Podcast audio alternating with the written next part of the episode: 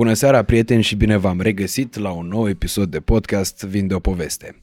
În uh, mod normal, după cum bine știți, uh, la sfârșitul fiecărui an am uh, instaurat o tradiție ce datează deja de 2 ani de zile, cum place mie să spun, de a invita legendele podcastului Vin de o poveste, așa le-am intitulat noi, oamenii pe care voi vi-ați dorit cel mai mult să revină la podcastul Vin de o poveste. Însă, anul acesta, ca să-l începem cu dreptul, pe 2024, în momentul la care noi filmăm e, e jumate de decembrie, aș putea spune, dar când voi vedeți acest episod, cel mai probabil primul din 2024, 4 am uh, invitat tot o legendă.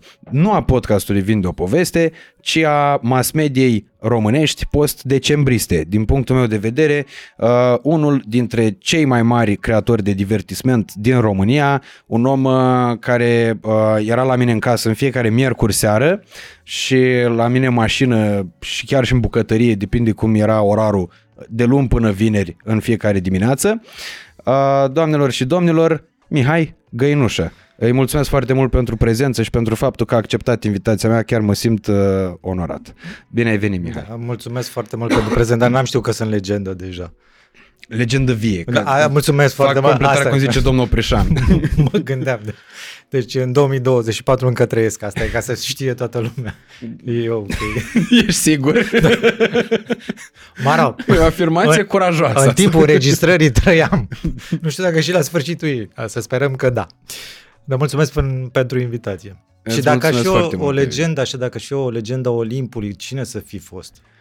A, la asta nu, nu m-am gândit. În orice caz, nu unul dintre zei. Nu, nu. Cred că cineva decăzut și... de ce spui asta? Așa mă gândesc. Ar de merge. ce? Ai nu mi-ar fi plăcut să fiu un conducător de ăsta, așa, cu responsabilități. Așa, mi-ar fi plăcut să fiu și sunt un irresponsabil, știi? Mm, nu știu ce să zic. Unul care faultează, genul ăsta. Ah, ok. De ce, de ce spui asta? Nu, adică la modul uh, critic.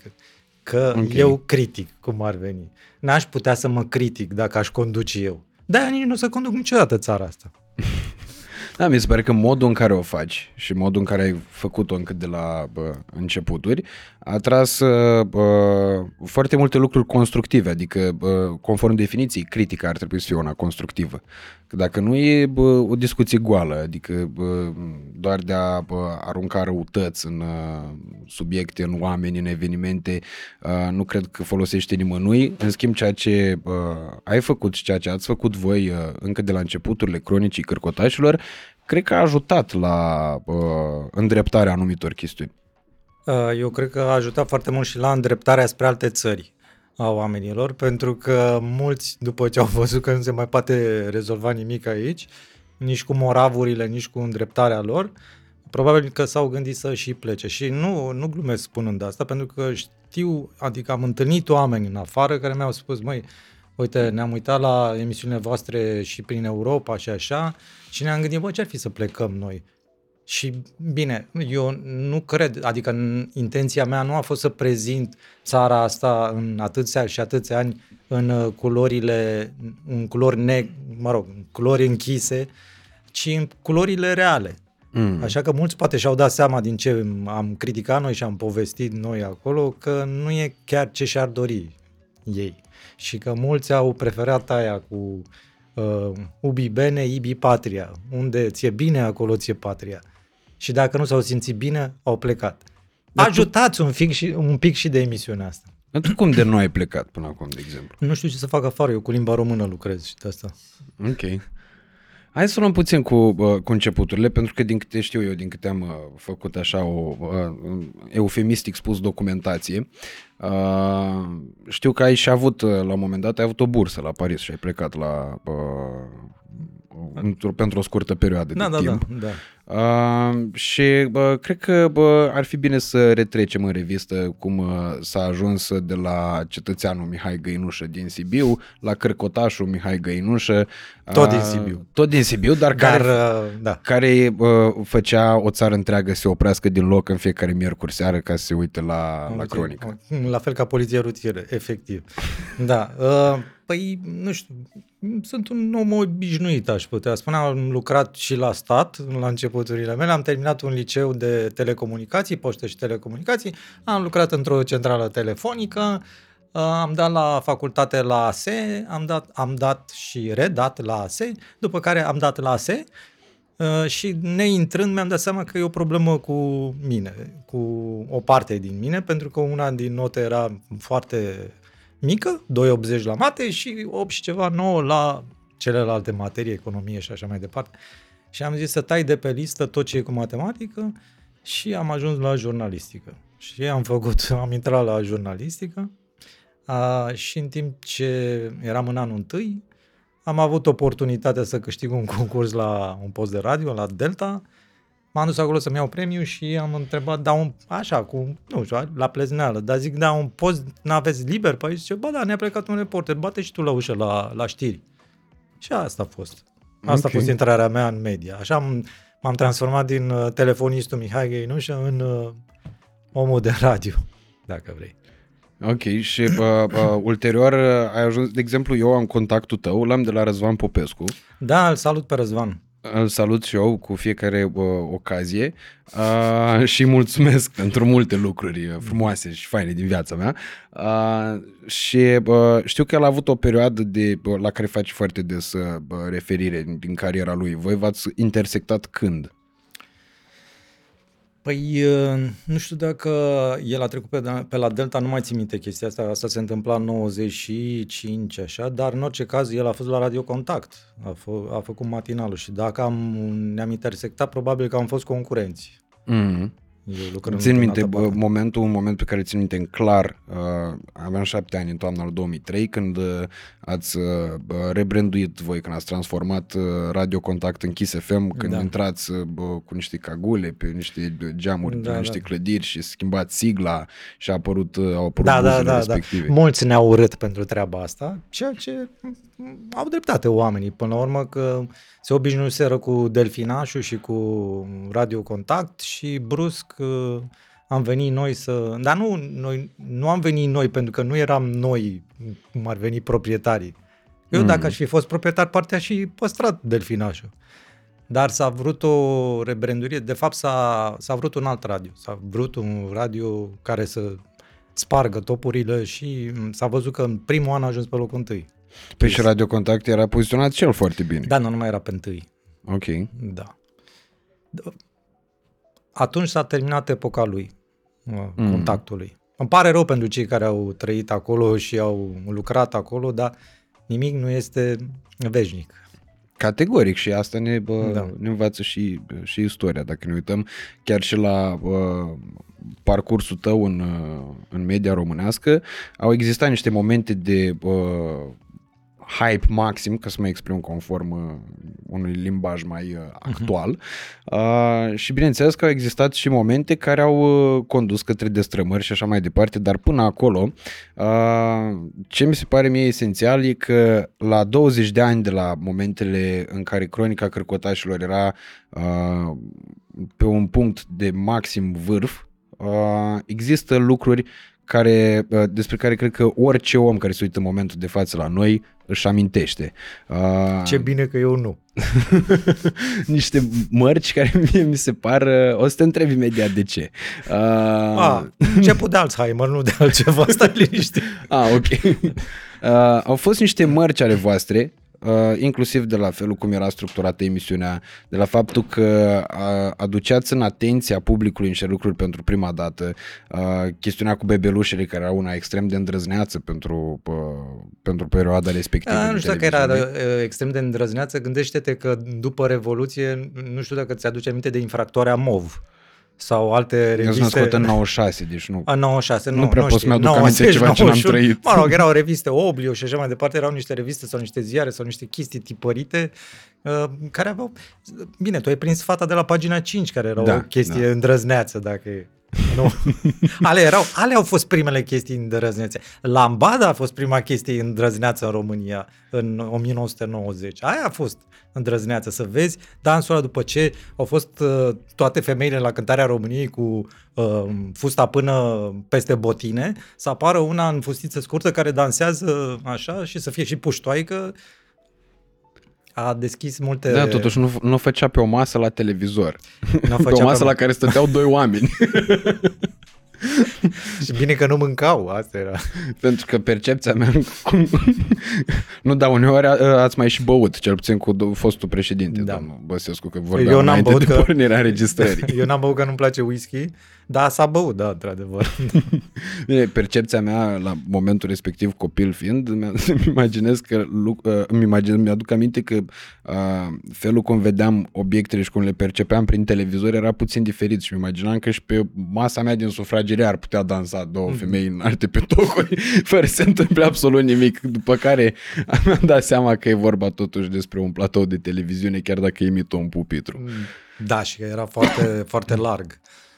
Erau... uh, Atunci, pe vremea aia, erau studiourile adevărate, da. Hai să ne întoarcem la momentul în care tu ai ajuns în, uh, în uh, Cronica Cărcotașilor, pentru că știu că uh, ea a început cu Huidu inițial, dacă nu mă înșel, în 2001. Uh, cred că în 2000 și se numea Cronica Cărcotașului. Ok, după un format uh, italian de la momentul respectiv. După Striscia la notiția din, uh, de pe canale 5 de la italieni, uh, o emisiune unde ce să vezi erau două fete care dansau pe masă și doi prezentatori. ok. Da, a fost o coincidență, pur și simplu. Deci nimeni n-a inventat masa, după cum se observă. Da. Și ce vrei să mă întrebi? E o întrebare sau o constatare? Nu, o întrebare. Cum, ai, uh, uh, uh, cum a fost momentul respectiv? Cum ai ajuns tu în... Uh, cum a devenit Cronica Cărcotașului Cronica Cărcotașilor? Și cum uh, a, ți-a schimbat uh, chestia asta uh, tot ce urma să trăiești din momentul respectiv încolo? Chiar și până în zilele noastre. Da, uh, e clar că mi s-a schimbat viața atunci. Uh, Mi s-a schimbat viața prima dată în 95 când uh, intrasem la radio, după aceea mi s-a schimbat când uh, am ajuns la ProTV și scriam la chestiunea zilei Mm. și practic eram la cea mai titrată emisiune din uh, mass media anilor 97-2000. Uh, moment când am și primit un telefon de la a fostul meu coleg care m- mi-a propus o întâlnire să vorbim și s- și mi-a făcut oferta de a veni în uh, emisiunea de radio, de la radio, de la Radio 21 pe vremea aceea și să fac o, o uh, cum îi spun, o revista presei, vine să-i spun tocănița de gazete, ca așa se chema, Mm. și se cheamă și acum uh, tocănița de gazete. M-am dus, uh, am fost de acord cu chestia asta, am uh, făcut tocănița de gazete, după care am ajuns să fac și matinalul cu el la Radio 21. În paralel lucrând și la chestiunea zilei. Și în uh, 2001, asta se întâmplă în 2000, în 2001 el mi-a propus să vin și la TV și să întregim acolo uh, duetul de pe radio, să-l facem și la TV. Și m-am dus și eu la șeful meu de pe vremea aia, care era Florin Călinescu, și am spus de această propunere. S-a râs mult, s-a râs și cu public după aceea de mine, după care, nevenind o contraofertă, uh, am plecat la Prima TV și la Cronica Cărcotașilor, proaspăt botezată și transformată, cu o masă puțin mai mare. da. Asta a fost. Da, da, de ce spui că bă, s-a râs mult în momentul în care le-a anunțat pe Florin Călinescu Adică de plecare? m-a, Pentru că m-a n-avea făcut nim- de râs, m-a făcut de râs de față cu ceilalți. Da. că n-ar fi avut nimeni încredere în faptul că ar putea să funcționeze bă, formatul Nu știu respectiv. dacă îți spune cineva, uh, ia duceți-l jos la studio și puneți lumina pe el să se vadă pe ecran. Uh, ți se pare o chestie de încurajare.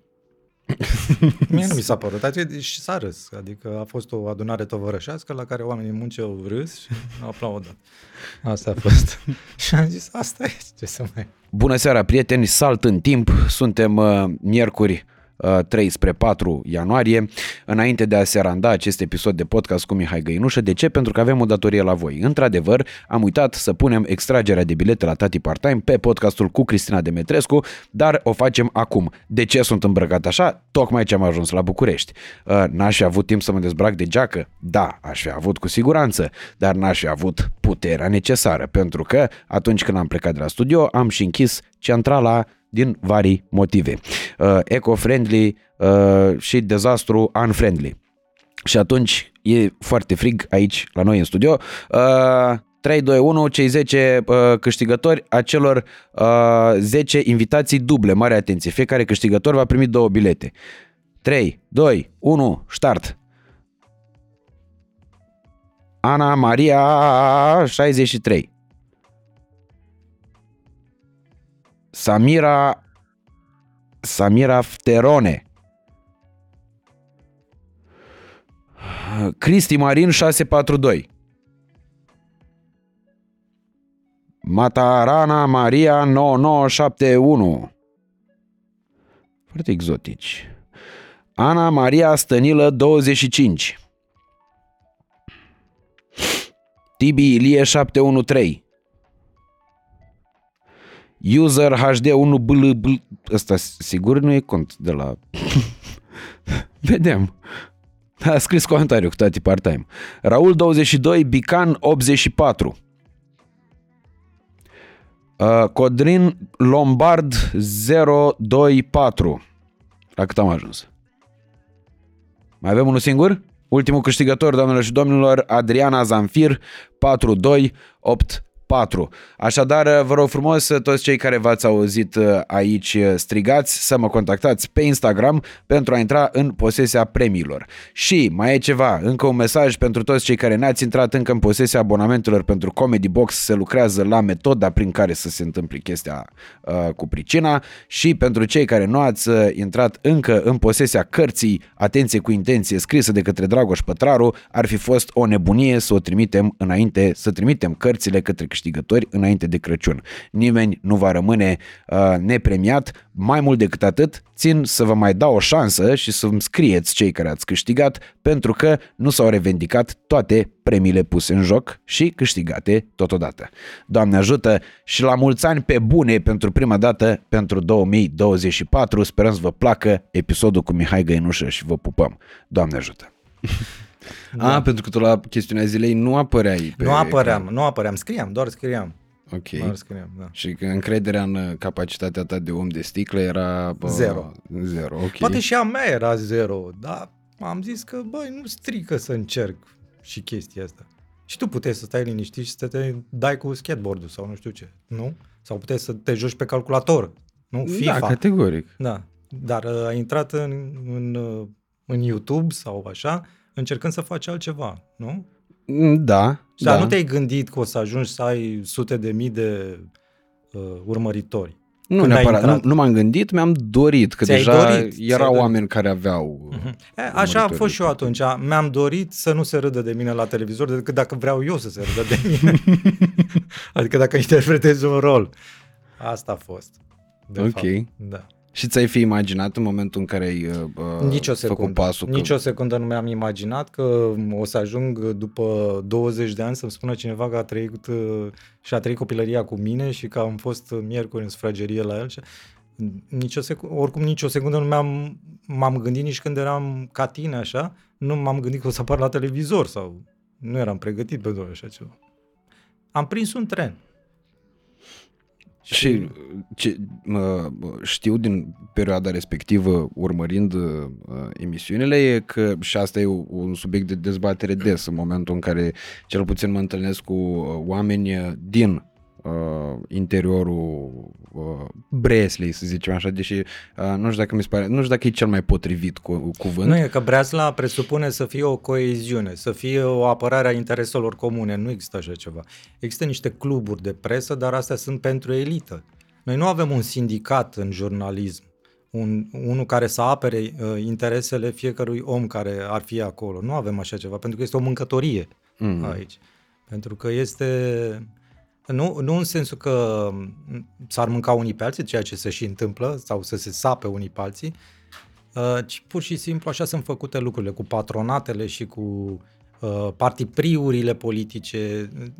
Nu, nu cred că se poate face coeziunea asta, adică ar trebui să fie, să luăm exemplu de la francez sau din alte părți unde sunt sindicate puternice, care te vor ajuta atunci când uh, vine la tine cineva și îți zice, măi, toată redacția de la GSP afară și tu să zici, dar nu se poate, că noi avem un contract și trebuie să ne respectăm contractul ăsta. Sau când ești tu, lucrezi la prima și nu ești plătit de un an și ceva de zile Și te duci la sindicat și zici, băi, eu nu sunt plătit de un an și ceva de zile, ce facem? Și ăla o să se ducă să zică, băi, alo, dacă nu plătești, nu mai faci afacere aici, în țara asta. Nu există chestia asta, din păcate. Mm. Hai că am dat-o pe serioase. Da, nu, vreau să atingem și subiectele astea. Uh, da, din păcate, uh, nu, asta e, că nu este o coeziune, deci revenim la sindicat. Și la mă, da, sau, sau, când mă mai întâlnesc cu oameni din domeniu. Din domeniu, Hai, da. că aici mi se pare mai potrivit. Deși mm. nu știu dacă ni, s-ar putea ca nici cuvântul ăsta să nu fie chiar cel mai potrivit. Domeniu.ro, da. da.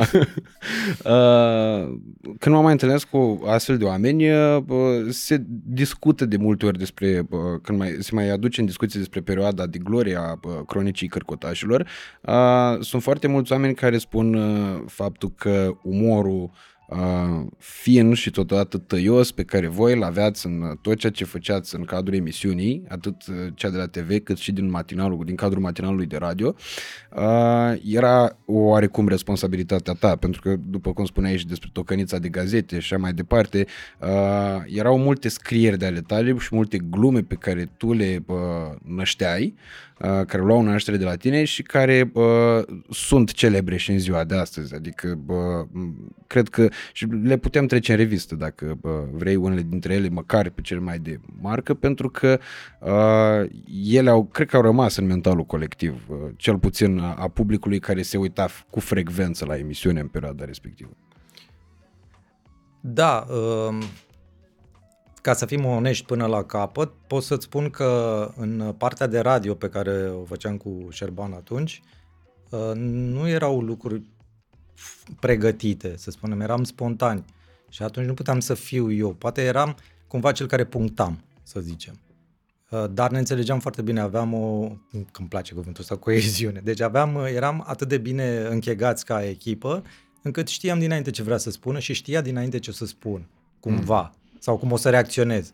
Și atunci uh, melanjul ăsta uh, a dus la o armonie a noastră, la o, o, o înțelegere foarte bună pe, pe radio uh, unde nu neapărat scriam și eram eu cu umorul tăios, ci să zicem că eram cel care punctam, mai scoteam câte o perlă, câte o poantă, nu știu ce.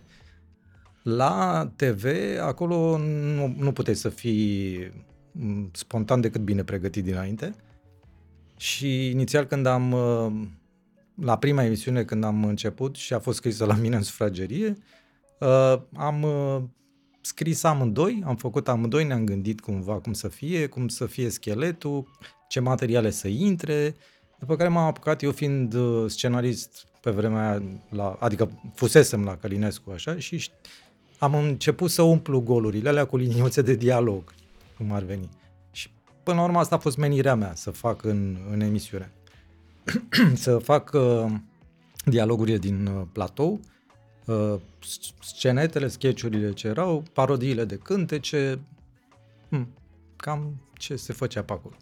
Iar el scria uh, de pe materialele filmate, comentariile de pe materialele filmate. Așa, dacă era și vocea, uh, cred că era chiar vocea dânsului. Da, era vocea, era vocea lui și el își citea practic mm-hmm. ce scrisese. Și cred că și e în continuare, de altfel, în formatul actual al emisiunii, din câte mai văd, mai apar pastile pe Facebook. Nu și mai că nu urmăresc, urmăresc. da, probabil că tu, da. Eu mai urmăresc din nostalgie, în primul și în primul rând, în al doilea rând, pentru faptul că e de urmărit. Uh, și bă, e, e tot o formă de evoluție, din punctul meu de vedere, uh, felul cum se poate transforma un format, pentru că el e categoric a avut, exact cum spuneam și mai devreme, din punctul meu de vedere, a avut un vârf. Și uh, vreau să te întreb pe tine, care crezi că a fost vârful respectiv și care crezi că au fost elementele uh, uh, constitutive ale succesului respectiv. Ce cuvânt am scos pe gură. Constitutive, așa lung și la ora asta, da, da. Poate, felicitări, felicitări. uh, nu, nu, știu dacă a, nu știu dacă a fost un moment de vârf, nu-mi dau seama dacă a fost uh, un moment de vârf unul singur, cumva. Da, a fost o perioadă de creștere în uh, anii, deci a început uh, cronica cărcotașilor, în varianta asta a început în 2001, în 2003 aș putea spune, pentru că noi am avut 2 ani în care am făcut cărcotași în Europa. Da, țin minte perioada. și practic aveam trei sezoane, un, un sezon de primăvară, unul de toamnă și cel din uh, mijloc de vară, ăla a fost boomul. Acolo, după chestia asta, s-a știut m, despre emisiunea noastră mai mult cumva. Pentru că am venit cu am venit cu o emisiune nouă, cum ar veni, cu un format nou. Primul vlog de travel din România era. Dacă vrei, dacă da. vrei, cam așa ceva. Uh, știu că am muncit foarte mult atunci la documentare pentru că nu exista Google, nu era YouTube, nu era nimic și uh, ajungeam într-o capitală, am făcut 20 de capitale în două veri, 10 capitale pe vară, uh, într-o lună jumate se întâmpla treaba asta, cu 20-30 de zboruri în luna aia. Ajungeam într-o într-o capitală, în Stockholm sau eu știu, în Istanbul sau în ce, mă repezeam să cumpăr niște ghiduri, să cumpăr niște, să-mi iau informațiile, după care mergeam, uh, făceam niște uh, filmări de-astea de ambianță, pe care mergeam la obiectivele respective, monumente, muzee, mm, statui, eu știu, clădiri și așa mai departe și încropeam acolo o discuție, înșghebam uh, așa, să fie și haioasă, să fie și uh, informativă. Iar între momentele respective stăteam, adică uh, le umpleam cu documentare. Suntem la, uh, eu știu, Viena și aici este Ringstrasse, unde sunt uh, cu tare, cu tare instituții și nu știu ce. Și asta stăteam și le scriam, după care îmi puneam pătura pe cap și înregistram și trimiteam caseta în țară, pentru că totul se întâmpla în timp real și trebuia să se monteze în țară ca să fie dată emisiunea. Ok. Deci n-a fost foarte mare distracție, să zicem așa. Dar cui a venit ideea de format de uh, cărcotași în Europa? Uh, nu mai știu, s-ar putea să fi venit lui Șerban uh, ideea asta, dar pentru că eram foarte pe val atunci, am avut imediat uh, acces la mulți sponsori și importanți, adică inclusiv zborurile și, nu știu, și mâncare și o, o grămadă de chestii au fost uh, achitate și ne-am permis să facem chestia asta. Eram patru inși uh, cu puștiu, cu cameramanul și cu un băiat de la montaj. După aia a fost în al doilea an, mi se pare, a fost Mistrețu, Așa, da. nostru, da. Da. Cred că atunci a fost momentul când s-a auzit puternic de noi și nu la venirea lui Băsescu în emisiune. deja eram sus atunci, nu? Păi nu, deja era interesul da. lui Băsescu să fie în emisiune. Exact, atunci. exact, exact, pentru că eram, uh, eu cred că s-a dus atunci la doar două emisiuni de televiziune. Una a fost a lui Dan Diaconescu. Nu, a mai fost și la Advertis. A fost la Tony Grecu, un interviu celebru în care uh, de fapt, nu știu dacă a fost în 2009, ăla cred că a fost în 2013, când deja era pe final de-al doilea mandat, Atunci, când, cu da. poezia, cu mama. Nu, la cu... noi a fost înainte de al doilea mandat, mm-hmm. cumva. Deci Toamna 2009. Da, l-a ajutat, uh, l-a ajutat chestia asta. Cred că a câștigat câteva procente acolo pentru că a părut simpatic. Da. Plus că a oferit informații valoroase românilor atunci. Da. Eu cred că cine știe bea astăzi whisky... De atunci știi, știi. A, a fost o, o dată într-un Excel în, da. în audiența cronicii mai... cârcotașilor de atunci. Nu mai țin minte dacă l-am întrebat dacă tot așa se, scuf, se scufundă flota precum cuburile. da. Da, și au fost, uh, au fost mulți invitați. Deci, de fapt, emisiunea noastră în formatul nostru nu era de invitați, dar am avut câțiva invitați uh, de notorietate. Notorietate pe vremea aia, cum ar fi fost Elena Udrea sau Ramona Bădescu sau au fost câțiva la care se ajungea destul de greu. Teo Trandafie. Chiar uh, atunci uh, a fost o emisiune cu Teo când se spunea că eu am plecat că am emigrat sau o chestie de asta, am plecat în, la sormea în America și că Teo va face emisiunea și a fost o găselniță de moment chestia aia atunci, da, da, bine, că a fost, s-a vorbit despre. Da, cred că și faptul că mergeam, făceam uh, turnee foarte multe în țară, mergeam și filmam sau lansam cărți sau uh, CD-uri și în, în țară, în orașele mari sau mergeam pe la până și la Săpânță am fost și am filmat, sau aveam o rubrică, se numea Monumente cu înțeles necunoscut, în care încercam mm. să dăm un înțeles monumentelor respective. Da, s-a lucrat foarte mult la emisiunea Dar ne-am și distrat. Da, asta e limpede, pentru că nu prea poți face un produs de un asemenea succes fără să-ți uh, placă Trebuie să-ți placă ție, faci. da, trebuie să-ți placă ție în primul rând. Dacă îți place numai ție, asta e o problemă. da. Da, e destul de des întâlnită problema. Da, am văzut. uh, dar uh, cu toate astea, uh, gândindu-mă la uh, impactul pe care l-a avut cronica cărcotașilor, eu cred că a și deschis foarte multe uh, drumuri pentru alții. Consider că, și încerc să nu pornesc de la exemplu personal, ci uh, doar uh, încerc să analizez uh, obiectiv niște date tehnice. Cred că mulți dintre creatorii de conținut de astăzi sunt uh, oamenii care uh, au crescut cu cronica cărcotașilor. Mă bucur dacă s-a întâmplat așa ceva și dacă am învățat și ceva bun oamenii. Păi de asta zic, da. cred că s-au întâmplat lucruri bune, pentru că și uh, faptul că voi ați fost uh, pionieri în anumite categorii, în anumite, uh, nu știu cum să le definesc, uh, în anumite genuri uh, de situații pe care le-ați abordat, spre exemplu în farsele pe care le-ați făcut, a fost celebră farsa cu Zmărândescu, uh, pe care ți-a făcut-o Șerban cu jugaruție de ziua ta. Cred că treaba respectivă a fost un început pentru ceea ce înseamnă uh, relaxarea publicului uh, și relaxarea inclusiv a oamenilor pe care voi parodiați, pentru că nu de, mult, nu de puține ori um, aveați oameni pe care îi uh, parodiați în uh, cadrul emisiunilor și care uh, învățau nu știu dacă era o chestiune forțată sau nu, dar la un moment dat cred că devenea destul de uh, natural. Nu, nu se supărau. Exact, să nu se mai învăța, supere. Da. da. Și dacă se supărau, repetam și după aia nu se mai supărau. Până la un moment dat, până nu se mai supărau, adică repetam până devenea ceva cunoscut. Dar nu știu dacă neapărat farsele sau um, um, nu știu, criticile astea constructive la adresa personalităților au fost cele care ne-au caracterizat emisiunea noastră și mai degrabă um, aș spune cumva rezolvarea problemelor lingvistice ale limbii române, pentru că au fost nenumărate cazuri când mi s-a spus că se auzea prin autobuze sau prin nu știu ce, vezi că te dau la cărcotaș. Nu vorbi așa că te dau la cărcotaș. Sau uh, am auzit ieri la cărcotaș, ai văzut la cărcotaș și nu știu ce. Eu cred că am prins și un moment când uh, nu știu dacă acum televiziunea ar mai putea să reunească uh, atâta audiențe, dar nu neapărat ca număr, ci ca notorietate. Adică să fii cunoscut sau pe YouTube. Bun, ești cunoscut pe YouTube, ai sute de mii de oameni. Dar noi am avut atunci, uh, nu știu, 20 de milioane de oameni care ne știau. Mm. Că, nu, că nu ne-au văzut într-o miercuri, unii nu ne-au văzut într-o miercuri. Poate ne-au văzut miercurea următoare, poate ne-au văzut în reluare duminică, dar poate ne-au văzut peste 10 ani, că noi în fiecare zi am făcut emisiunea. 14 ani am lucrat acolo. Deci era imposibil să nu mă știi. Mm.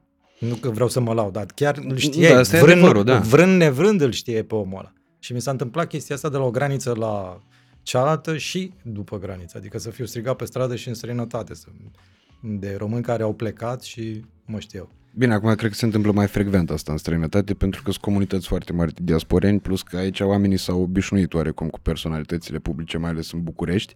Da. Dar uh, în momentul în care treci granița și vezi un, uh, un român celebru pe care îl cunoști, uh, și tipul de reacție e puțin diferit și oamenii sunt mult mai uh, extrovertiți în a reacționa în momentul respectiv. Da, bine, acum dacă să, să fiu așa, aș putea spune că sunt uh, personalități de pe YouTube sau din uh, mediul online care sunt cunoscute uh, după shawarma. Deci dacă ai mâncat vreodată shawarma de la el, îl cunoști, sigur. Mm-hmm. Că la coadă la shawarma, că s-a dat gratis și atunci îl știi. Că e manelist sau nu, adică asta mă refer.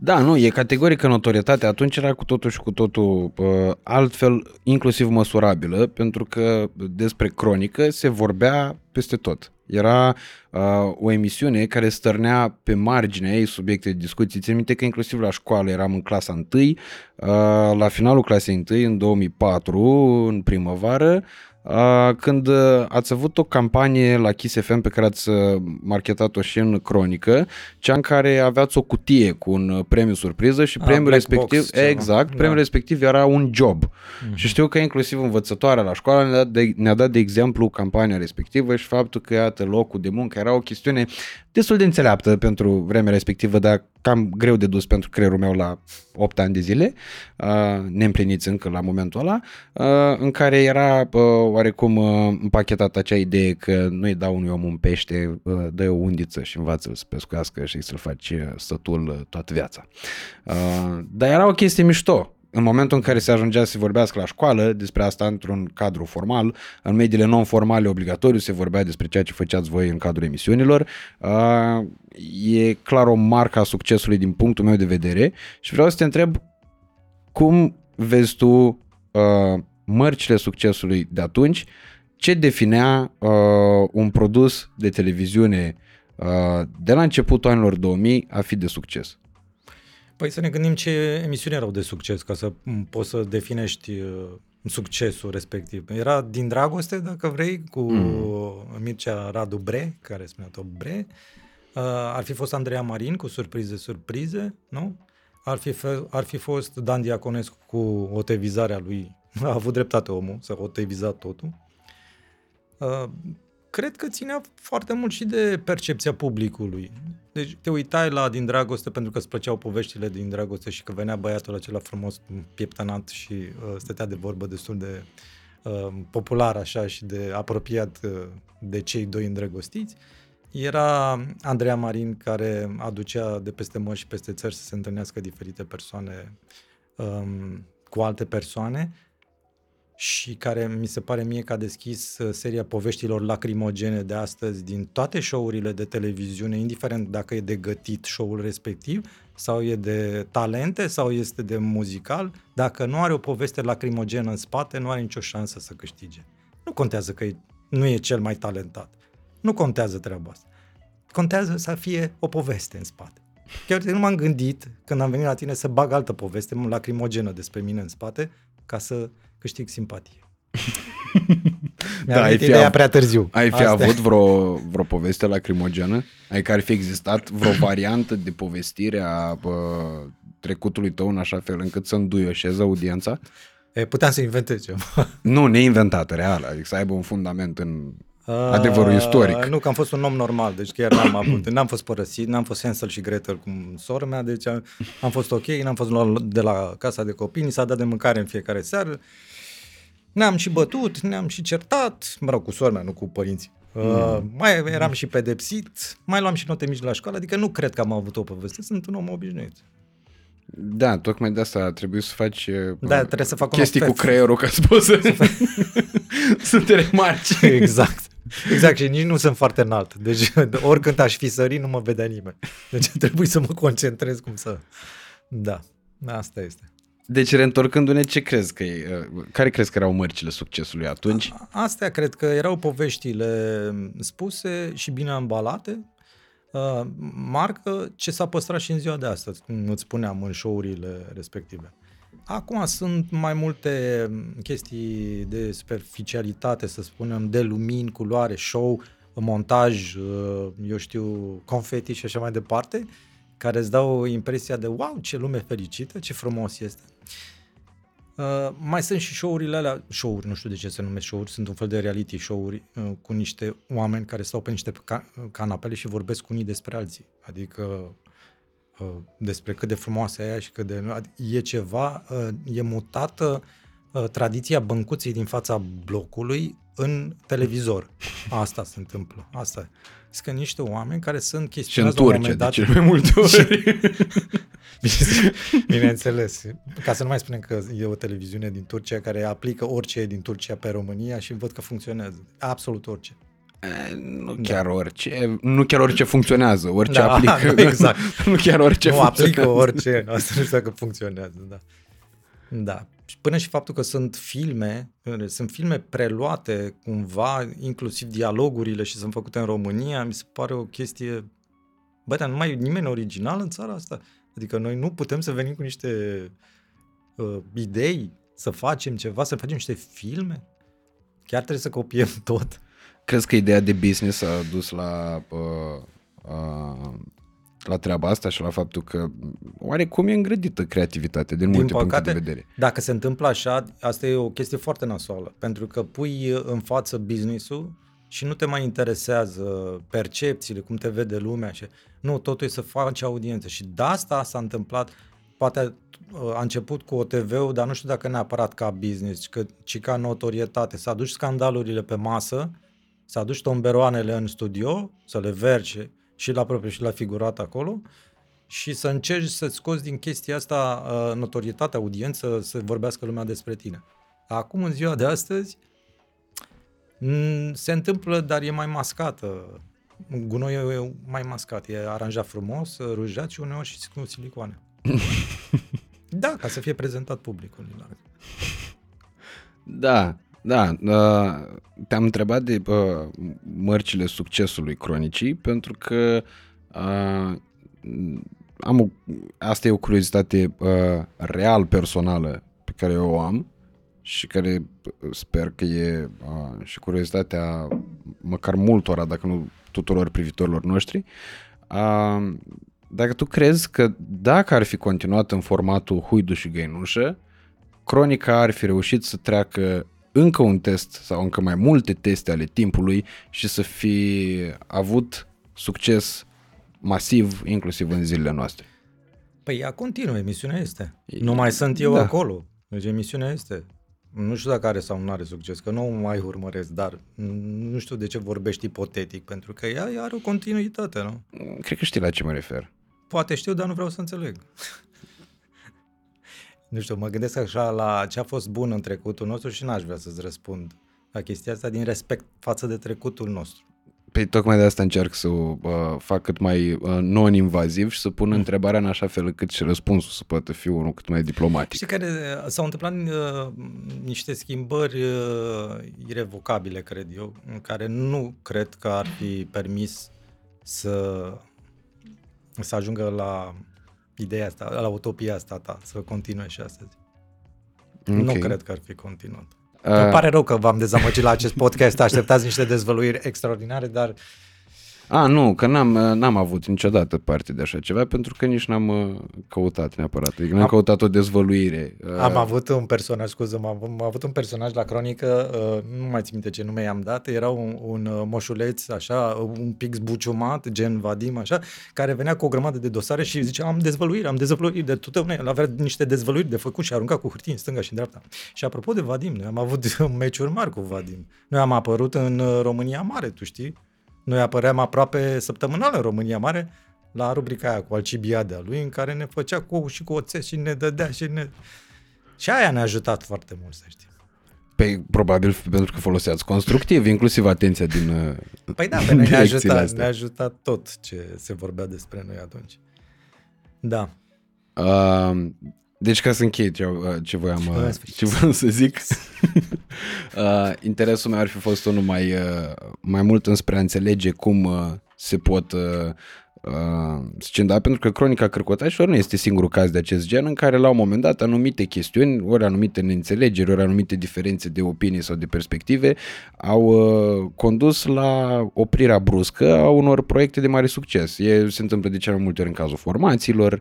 Uh, da. Se întâmpla că acum formații nu prea mai apar, apar mai mult solo. Hai zim că sunt Robbie Williams.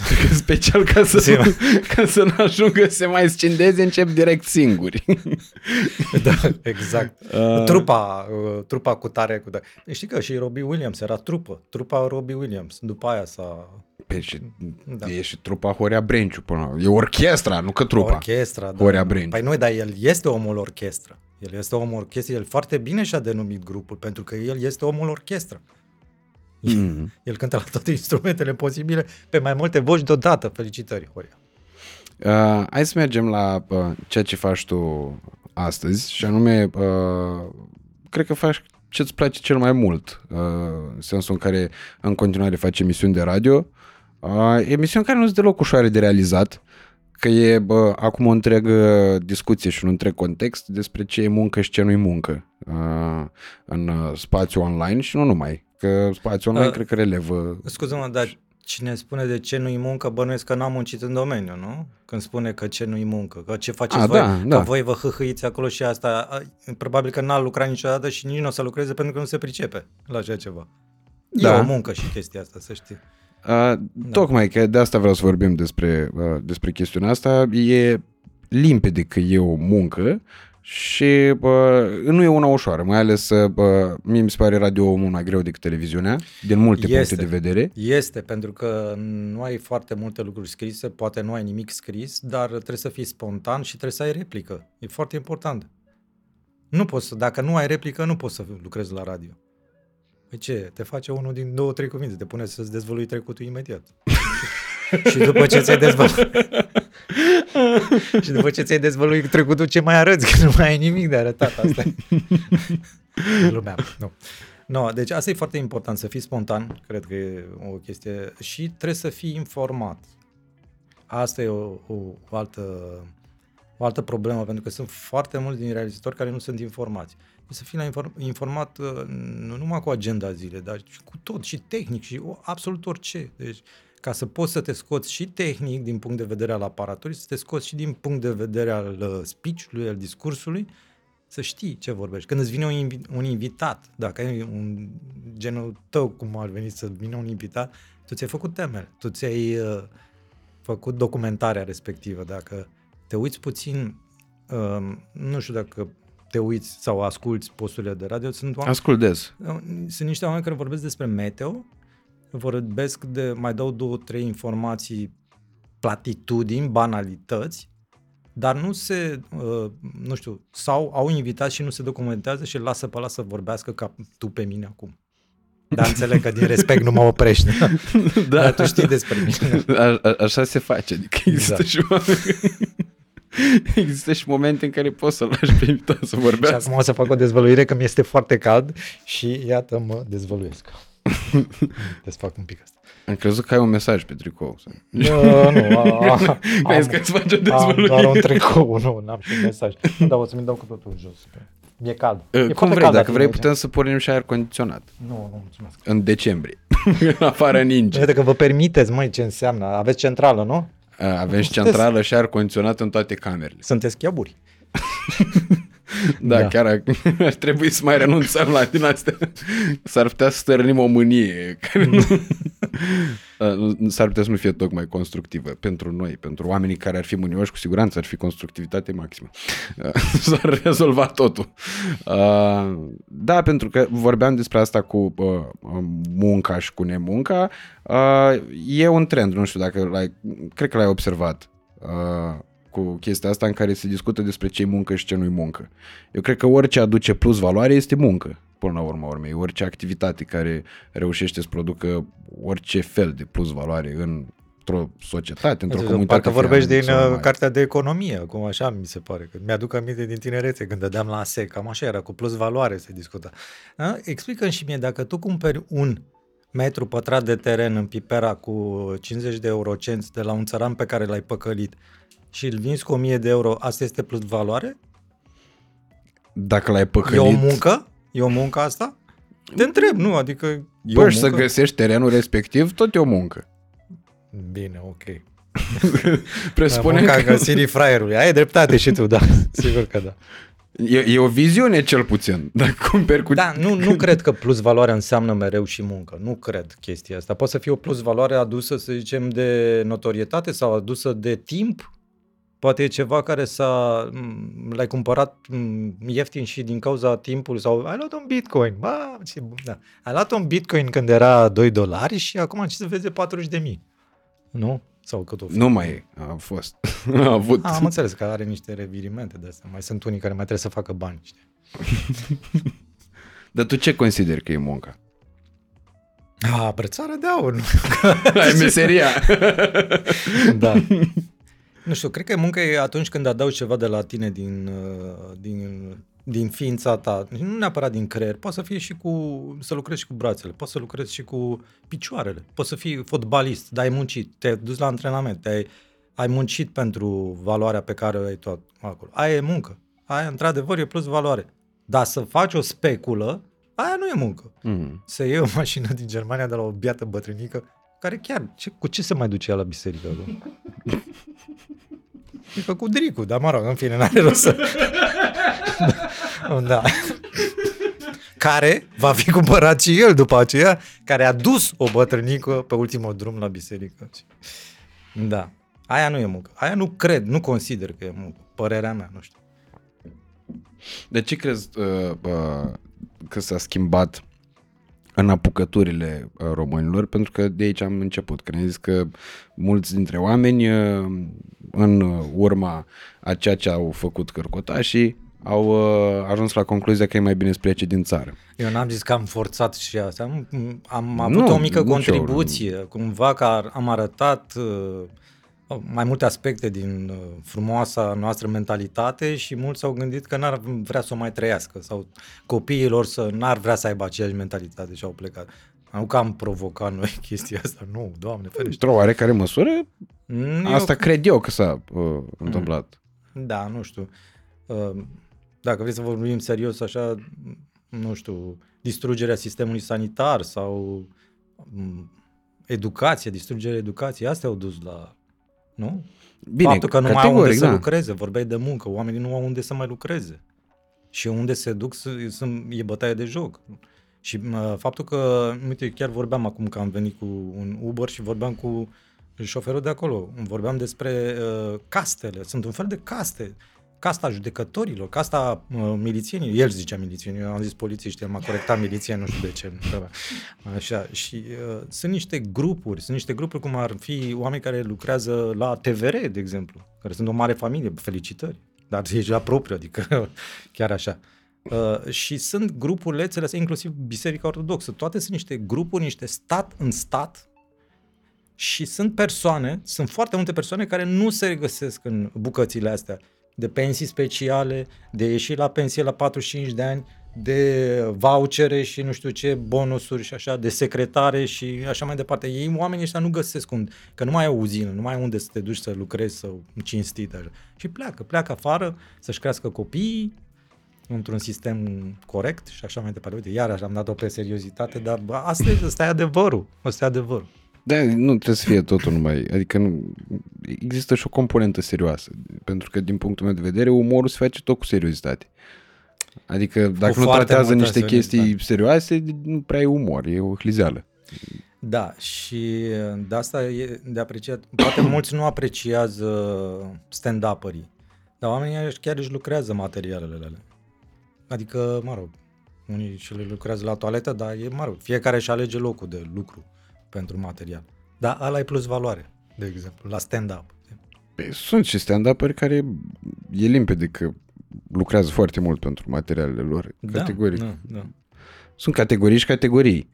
Uh, la fel cum uh, vreau să te întreb dacă e, m, nu vezi totuși că există și oportunități în uh, jur. Adică nu cred că e... Uh, limpede sunt lucruri care nu s-au schimbat, care Și rămân la fel.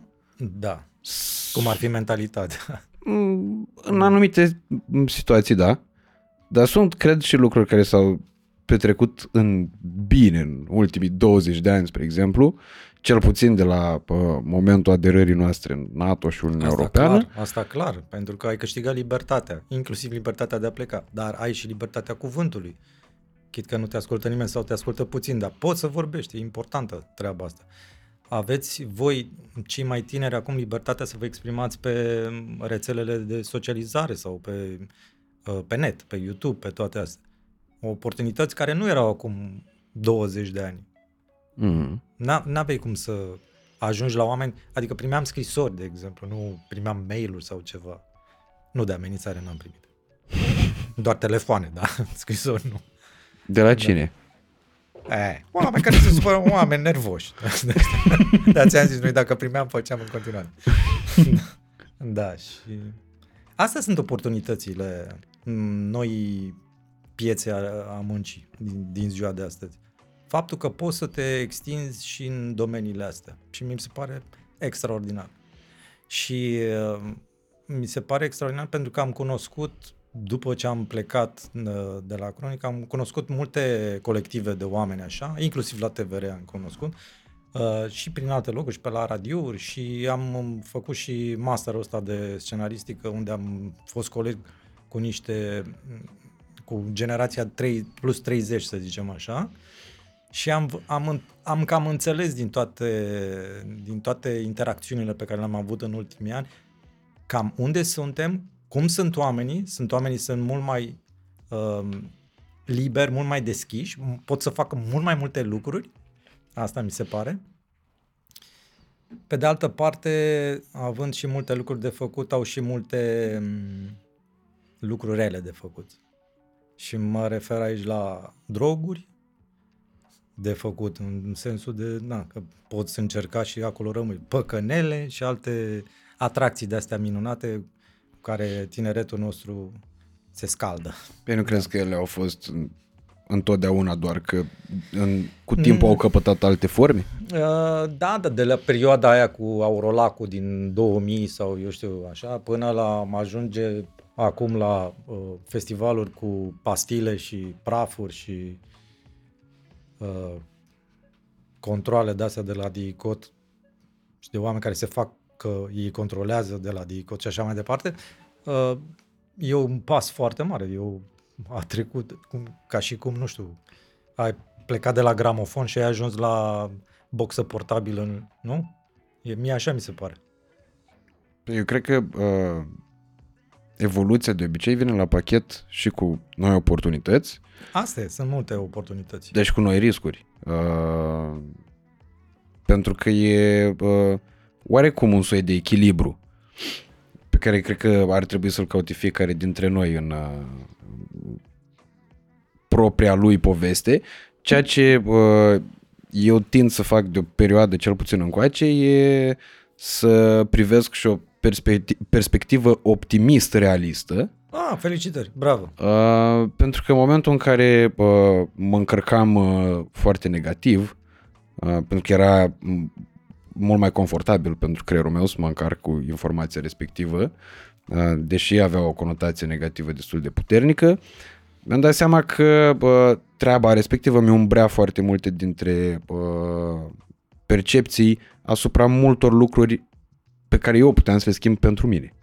Uh-huh. Uh, îmi, cream, în, îmi cream un dușman, da. da. Aveam pe în cine interior. Să, da, da. da. Aveam pe cine e. să urăsc, aveam tot timpul un vinovat care era de fiecare dată extern al problemelor mele. Uh-huh. Nu era numai dușmanul meu, că uh-huh. nu eram singurul care am încăcat, era dușmanul tuturor, uh-huh. numai că doar eu și cu alte câteva puține minți luminate reușeam să-l vedem că e dușmanul și trebuia să-i și convingem pe alții că uite am găsit dușmanul uh-huh. și nu prea o vedeam sănătos și cred că atunci am, am început cumva să fac diferența între uh, critica constructivă uh-huh și uh, statutul de militant, de combatant pentru ceva și neapărat pentru... Nu-mi dau seama dacă trebuie să-mi strâng bagajul să plec pentru că nu dau, eu nu știu dacă sunt realist optimist, eu sunt doar realist.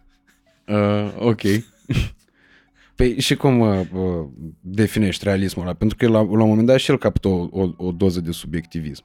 Pentru că e... Da, clar, adică mi s-a spus și mi s-a reproșat că am ceva cu bugetarii, inclusiv faptul că am făcut o parodie numită Hora Bugetarilor, care, foarte interesant, cântecul respective pe YouTube, pe canalul meu unde întâlniți un singur cântec, acesta. da, și... Păi dacă, uh, uite, dacă ai face acum și Hora uh, antreprenorilor, ora antreprenorilor. După da. care hora corporatiștilor. Aș face prima dată, aș, fac, aș face o bătută de asta românească a licitațiilor aranjate, de exemplu, știi? Ok. A, a, aș putea să fac. Nu, dar voiam să zic de uh, piesa asta că am auzit-o inclusiv la un meeting. Au pus-o pe boxe, piesa asta. Asta s-a întâmplat cu vreo 2-3 ani cu hora bugetarului. Despre ce era vorba în Este hora? critică. este critică la, adresa, e critică la adresa bugetarilor care își aduc rudele și așa mai departe. Exact uh, discursul meu de mai devreme. Numai că a pus pe versuri, îmi pare foarte rău. Asta e idei fixe. Puține, dar fixe. Deci, de exemplu, cum ai vedea tu un aparat bugetar care să funcționeze într-un mod sănătos și în favoarea cetățeanului? Deci, în primul rând, toată lumea să treacă printr-un control, adică printr-o comisie dar nu de la noi. Nu, tată, nu de la noi. Nu dă ăștia băieții de știri din comisie. Nu, frate, să vină unii care sunt imparțiali, chiar din străinătate. Sau de unde. Cum veneau consultanții la radio, să zicem. Cum din străinătate veneau da. consultanții, da, da, da, veneau pe bani, să știi. Eu n-am prins. Eu, când, la mine consultanții erau ăștia care au fost consultați de consultanța cu 20 de ani. Ah, am înțeles. Și da, mi-e ciudă de asta, am o, da, am o traumă din copilăria târzie. Da, am prins, am prins consultanții respectiv, dar să știi că și erau tot niște slujbași, pur și simplu își vindeau know-how-ul cumva, știi? Și foarte bine făceau. Poate și tu o să ajungi să vinzi la un moment dat. uh, Ce, ce știi să faci? Ce știi? Uite, să fac să aduc sute de mii de oameni. Perfect, hai să te învăț cum. Și deschizi o școală de youtuberi. Nu, nu, nu. Nu, e, glumesc, am zis așa, nu. N-am, n-am vocații pedagogice Da. da. și nici nu vreau să fiu subiect de documentar. După aia, cum ar veni. Nu, vreau așa, când eventual tot în timpul vieții, ca Arnold, ca Beckham ăștia, Mhm. uh, tot ca să mă uit și eu la documentarul despre mine, dar să fie așa despre viața mea, nu despre ce țepe am tras sau altceva. Asta când te uiți la documentarul despre tine, mi-aduce aminte de un revelion de la uh, ăsta, Columbeanu, de la familia Columbeanu, de la vila de la Izvoran, care a ars, sau nu știu ce s-a întâmplat, și ei se uitau, erau filmați și dați la o televiziune, se uitau la ei. Deci ei, în, la Revelion, stăteau pe, foto, pe canapelele alea și se uitau la televizor la ei care se uitau la ei, care se uitau la ei, care se uitau la ei. și noi ne uitam, cine se uita, eu m-am uitat așa ca să fac doamne, așa, și m-am uitat și zic, bă, de ăștia stau pe canapea să uită la ei. Deci cam așa e cu... Păi probabil n-aveau pe ce să pornească televizorul ca să nu se încalce vreun drept de autor și de-aia au pornit toți pe Nu, da. B1 TV sau pe ce era reality show-ul ăla. Da, nu știu pe ce era, dar a, ăia erau creatorii de conținut pe vremea aia. Așa arăta da. creatorul de conținut. Și aveau și ei travel, că ți minte și acum un vlog de-a lor la B1 TV când Ah. mâncau cremvuș la München sau ceva Ah, de de genul parcă ăsta. au avut ceva. Atunci am văzut eu prima dată München. Și au mai fost aia, familia Prodan Reghe. A, uh, târziu. Ter- târziu, da, da. Târziu, cred că 10 ani distanță între Târziu, cele îna- două. dar totuși, târziu, dar totuși înainte de bătaie. da. Nu. Când erau în aceeași echipă, cum ar veni. da. Uh, și astea deci... sunt tare penibile, emisiunile astea, frate. Uh, o să vorbim și despre ce îți place din ceea ce se întâmplă astăzi și ce nu-ți place și cum ai uh, vedea, dar hai să, uh, deci începem uh, să ne re- reîntoarcem la asta cu bugetarii. Începem cu niște, uh, A, că zicea, aș face O niște- comisie da, externă. Da, să zicem, a, a, de unde? din altă țară. Din Japonia. și cu niște traducători sau ceva. Unii, bine, o să rămână șocați pe veci când se vor întoarce în Japonia de ce au găsit de aici. Nu, nu știu dacă neapărat, eu glumesc acum cu chestia asta, dar eu cred că ar trebui făcut un, un sistem de meritocrație, Mm. deci ceva care să funcționeze, ceva care să funcționeze pe, pe adevăratele valori. Bun, intri, sunt prea mulți polițiști. Acum lăsăm la o parte. Ei spun că e un deficit de... Nu, nu e niciun deficit. Sunteți foarte mulți polițiști care nu faceți nimic. Sunt atâtea filmări cu mașini de poliție care stau de vorbă, unii uh, prin parcări, pe nu știu unde, sau la cafele, sau și pierd timp. Nu, frate, rași toți, dați afară sau așa și refăcut o elită. O elită, tată. Cu niște oameni care își iubesc meseria, care să fie controlați pe bune, care să nu se atingă de chestiile astea de interlop și să ajungă mâna lor dreaptă, ca la Peaky Blinders, unde plăteau polițiștii, hmm, gangsterii plăteau polițiștii, așa, și oamenii ăștia, de acolo ar trebui început, de la uh, sistemul ăsta de un- unde ar trebui să aper ordinea, să ai- fie siguranța și ordinea adevărată, pentru că acum nu e nici siguranță, nici ordine. După care, un, un pic, încet, încet, ar trebui dărâmate castele respective. Adică să nu ajungă, uh, nu știu, la Curte Constituțională pe criterii politice puse de parte. Sau la CNA pe criterii politice. Sau oriunde pe criterii politice. Director de școală pus pe criterii politice. Nu, tată. Făcute alegeri în interior. Puterea comunităților. Comunitatea, nu știu, judecătorilor. Și atunci nu o să mai vină unul să fie pus, uite, ne-a venit Agamița Dandanache de la centru, trebuie să-l votăm pe el. Neicusorule. Da? Nu. Atunci o să fie meritul, te duci, conduci. Nu, e, nu mai ești bun, ai fost prins cu mâna în uh, finanțele publice, dat afară. Se poate face chestia asta, dar nu se vrea și nu o să se vrea niciodată în țara asta. Păi cum s-ar putea implementa asta și în puterea cui ar fi? Nu știu, cred că ar, putea- nu trebuie să vină de sus, trebuie să vină de jos, trebuie să vină din mentalitate, trebuie să vină din mentalitatea aia cu care copiii de japonezi sunt învățați la grădiniță să facă curat prin uh, chiar în băi și în sălile alea, după care să se încline în fața învățătoarelor de acolo, de la educație. Dar nu se vrea, nu se vrea, pentru că oamenii dacă sunt educați, nu o să accepte niciodată ca unul mai prost decât el sau unul, un hoț să-l conducă. Nu se poate ca un oraș întreg, cum e Baia Mare, să aleagă un bandit din pușcărie ca primar, care să fure în El continuare. n-a fost ales de un oraș întreg, a fost ales de 11.000 de oameni. Păi și cum să accepti tu Baia Mare ceilalți? are peste 100.000 de locuitori. Cum- dar Doar cum să că 11.000 accepti tu- au, l-au votat pe Cherecheș din 30.000 O- care au fost la vot. Ok, și de ce nu blochezi orașul după aia? Băi, noi nu vrem să avem un pușcăriaș primar, nu mai plătim taxe, nu facem nimic până nu pleacă ăsta. Nu, că îți dă uh, zilele orașului și așa mai departe. De-aia nu e puterea comunității la noi. Dacă ar fi putere, cu comunitățile mici și vorbesc și de sate și de astea, nu s-ar întâmpla clanurile astea să conducă. Nu s-ar întâmpla să, să-și pună interpușii acolo și să conducă ei cu, cum se întâmplă în voluntar sau a, ăla care filmează, cameramanul are uh, casă de bătrâni. Pe bune? Chiar așa? Dar nu-l cunosc, nu-l cunosc. A, e- a mă, filmat, dar e cameramanul meu, dar eu nu-l cunosc, nu, nu. A, mă, pe bune, acum mă, mă faci să mă enervez pe cuvântul meu. Se poate, dar nu se vrea. Păi cine ar trebui să vrea? Păi ar trebui să Că vrea uite, om- eu, de exemplu, eu vreau. Omul de rând Tu ar trebui vrei? să vrea. Omul de rând. Deci noi toți ar trebui să vrem chestia asta. Noi toți ar trebui să vrem în primul rând să alegem ca referendumurile să nu fie consultative, ci să fie decisive. Nu-și bate nimeni joc de puterea sau de popor. Nu. Ne-ai chemat acolo și ne-am dat cu, băi, vrem să facem asta așa, așa să fie. Nu ne duci pe noi cu preșulețul că nu, a fost doar consultat, nu există așa ceva. Schimb Constituția dacă nu e așa. Schimb Constituția.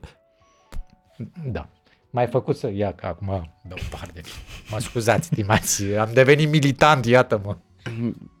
nu, nu mi se pare că ești militant. Mi se pare că îți expui o părere sănătoasă și care cred că e uh, interesantă pentru mulți oameni. Pentru că, m, fără dar și poate, statutul tău, e, fiind cel de persoană publică, părerea ta contează pentru mulți oameni care te cunosc și pe care tu nu-i cunoști.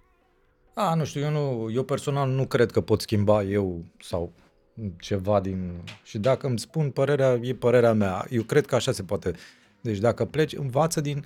Nu trebuie să, înve- să inventezi roata, învață din de ce e afară, din ceea ce se întâmplă afară, din Elveția, de exemplu, unde comunitățile uh, locale hotărăsc absolut orice, inclusiv dacă te poți muta pe strada aia. Deci dacă tu ești localnic acolo și vine cineva să-și ia casă, nu, nu ții casă dacă nu vrea strada aia să stai tu acolo. Nu vrea. Și nu ții. Și mi se pare normal, pentru că oamenii ăia trăiesc acolo și ei sunt afectați. Oamenii trăiesc în uh, sate, ei sunt afectați. Trăiesc în cartiere, ei sunt afectați. În uh, sectoare, în orașe și așa mai departe, ei sunt afectați. În meserii, ei sunt afectați ei ar trebui să-și decidă. Și de-aia avem, uh, din cauza acestui sistem extrem de prost, de democrație prost înțeleasă, în care majoritatea dictează exact unde nu trebuie să dicteze, pentru că nu are nicio treabă nici în clin, nici în mânecă. De asta avem situația asta în țară. Dar începuse ca o emisiune de divertisment, domnilor și domnilor, și s-a transformat în ceva trist. Dar de ce neapărat să fie? Adică eu n-aș vedea a fi trist. Cel puțin nu, Din, nu am simt prezent- eu a fi trist. Adică. Cred că am prezentat o societate utopică, așa, nu știu. Că Mm, Ți-ai da, dorit să trăiești într-o societate de asta? Uh, într-o societate utopică, sigur nu. Nu, în societatea asta, în societatea în care comunitățile hotărăsc. Din anumite puncte de vedere da, din alte puncte de vedere nu. Și Adică? adică... aici cred că e o dezbatere amplă. De ce nu? De ce nu? Uh, de ce nu? Pentru că, uite, de exemplu, în cazul uh, m, comunității de pe o anumită stradă unde să zicem că eu aș vrea să mă mut, uh-huh. să-mi iau o casă. Cu siguranță nici eu n-aș vrea să locuiesc într-o zonă în care uh, n-aș fi dorit să locuiesc. Da, da, pentru chestia asta tu trebuie să nu corespunzi. Dacă tu corespunzi, n-ai de ce să te temi de Păi asta. sunt o grămadă de contexte în care aș putea să nu corespund și asta n-ar fi neapărat un lucru bun sau rău. Mm, Nu știu care sunt contextele alea de... Nu știu, eu mă gândesc că nu corespunzi, nu neapărat la nivel de bani sau ceva, ci la nivel de caracter și de, de ce ai tu background-ul. Că dacă tu ești un uh, fost violator și așa, ce să cauți acolo unde pe strada aia sunt copii? Bineînțeles că nimeni nu o să vrea să stai acolo. Nu tu, cineva. Da, care să- categoric. Da. Da, numai că și aici criteriile pot fi pă, pă, supuse unei note pă, suficient de solide de subiectivism. Da, dar e subiectivismul lor local și au tot dreptul să... Pentru că ei trăiesc acolo zi de zi. Pentru că selecția asta financiară despre care tu vorbeai, că nu despre asta ar fi vorba, ea există deja. Și Da, există băi. locuri în care nu poți să te duci din simplu fapt că nu ți le permiți. Păi da, dar când o să ți le permiți, poți să te duci. Spre deosebire de comunitatea asta, că tu poți să-ți permiți orice, dar dacă oamenii te știu cine ești, nu o să fii. Să te duci acolo nici dacă ești siriac, nu o să te lase. Adică banii, nu siriac, Mhm. avioanele. Noi. Da, uite că uh, e, uh, multă lume vorbește și c- cred că destul de, uh, e destul de lesne de înțeles de ce, despre faptul că uh, cheia rezolvării acestor probleme ar porni de la baza lor și anume de la nivelul de educație. Cum spuneai și tu, că e limpede că poți controla mai ușor uh, oameni needucați decât oameni educați. Clar. Uh, și că nu se vrea ca oamenii să fie educați. Uh, deși e destul de vag definit acest termen și de generalizat, că nu se vrea, că nu știm exact cine nu vrea și de ce ar trebui să vrea cineva ca noi să fim educați, că n-am putea să fim educați pur și simplu. Uh, crezi că, pentru că așa vrem noi. Uh, Cred că jumate e dez, dezinteres din toată treaba asta cu educație. Exact. Nu îi interesează. Și în cealaltă interesează să nu fie educație. Și întrebarea mea e dacă tu consideri că educația este principala responsabilitate a unui sistem uh, de stat sau este a unei familii care conștientizează că trebuie să acorde cea mai mare atenție, uh, evident, după sănătate, în urma sănătății, dar de cel mai multe ori sunt mână-mână, uh, ar trebui să acorde cea mai mare atenție acestui aspect când vine vorba despre copiilor, nepoților, rudele lor Da, uh, să știi că mai nu se, tineri. am înțeles, dar nu se exclud. În primul rând ar trebui să înceapă din familie, de acolo unde primești primele noțiuni, să nu arunci pe jos, să nu spargi semințe uh, pe bancă, în parc și să le lași acolo, să nu înjuri lumea pe stradă, să nu scui pe stradă și așa mai departe, să te ridici în picioare când stai ca belfărul în autobuz și e cineva bătrân lângă tine. Da? Asta, e asta de bun simț, pe care le-am învățat când eram mici cu toții, nu? Dar nu le-am aplicat. Nu vorbesc la nivel colectiv. Până la sistemul ăla de stat, care statul, și nu e un stat eșuat, deci vorbim în modul fericit, în care uh, statul să facă totul pentru cetățean și nu cetățeanul pentru stat. Adică uh, va avea, având uh, niște cetățeni educați, vei avea un stat mai puternic. E foarte simplu. Statul ar trebui să fie un stat mai, ar să vrea să fie un stat mai puternic. Cum? Având cetățenii educați. Având cetățenii educați, uh, alfabetizați, sănătoși și atunci e plus valoarea aia de care vorbeai tu. Ne putem dezvolta. De ce nu facem asta? Păi de ce nu facem asta? Aceasta, Sau chiar nu facem răspundeți asta? la această întrebare, estimați ascult de telespectatori sau spectatori, mă rog. Sau altă întrebare, chiar nu facem asta? Sau există Eu cred că facem zone asta. în care facem și zone în care nu facem sau nu facem destul? Sunt oameni bine intenționați care fac treaba asta și sunt foarte, foarte mulți oameni care nu fac treaba asta. Sunt niște oameni care au strâns uh, bani ca să construiască un spital.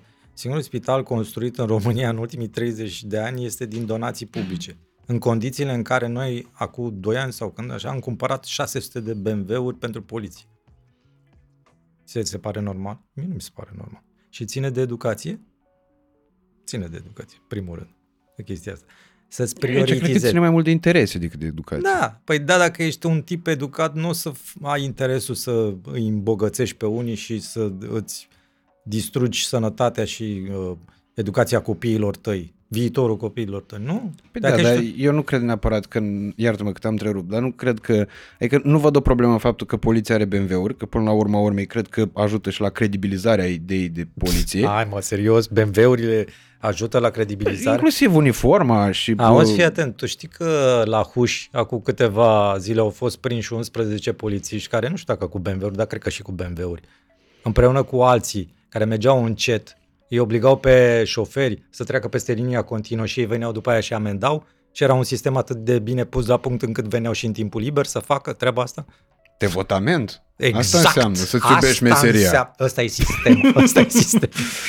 Deci nu e, BMW-urile alea nu, nu, credibilitatea poliției nu e în BMW-uri. Credibilitatea poliției este în coloana lor vertebrală și în uh, ceea Da, ce nu făceau crezi la că e gara, mai- de, la gara de nord când am venit acum, că stăteau uh, după trecerea de pietoni la ciupeală în loc să stea în mijlocul intersecției să dirigeze. Asta, acolo stă.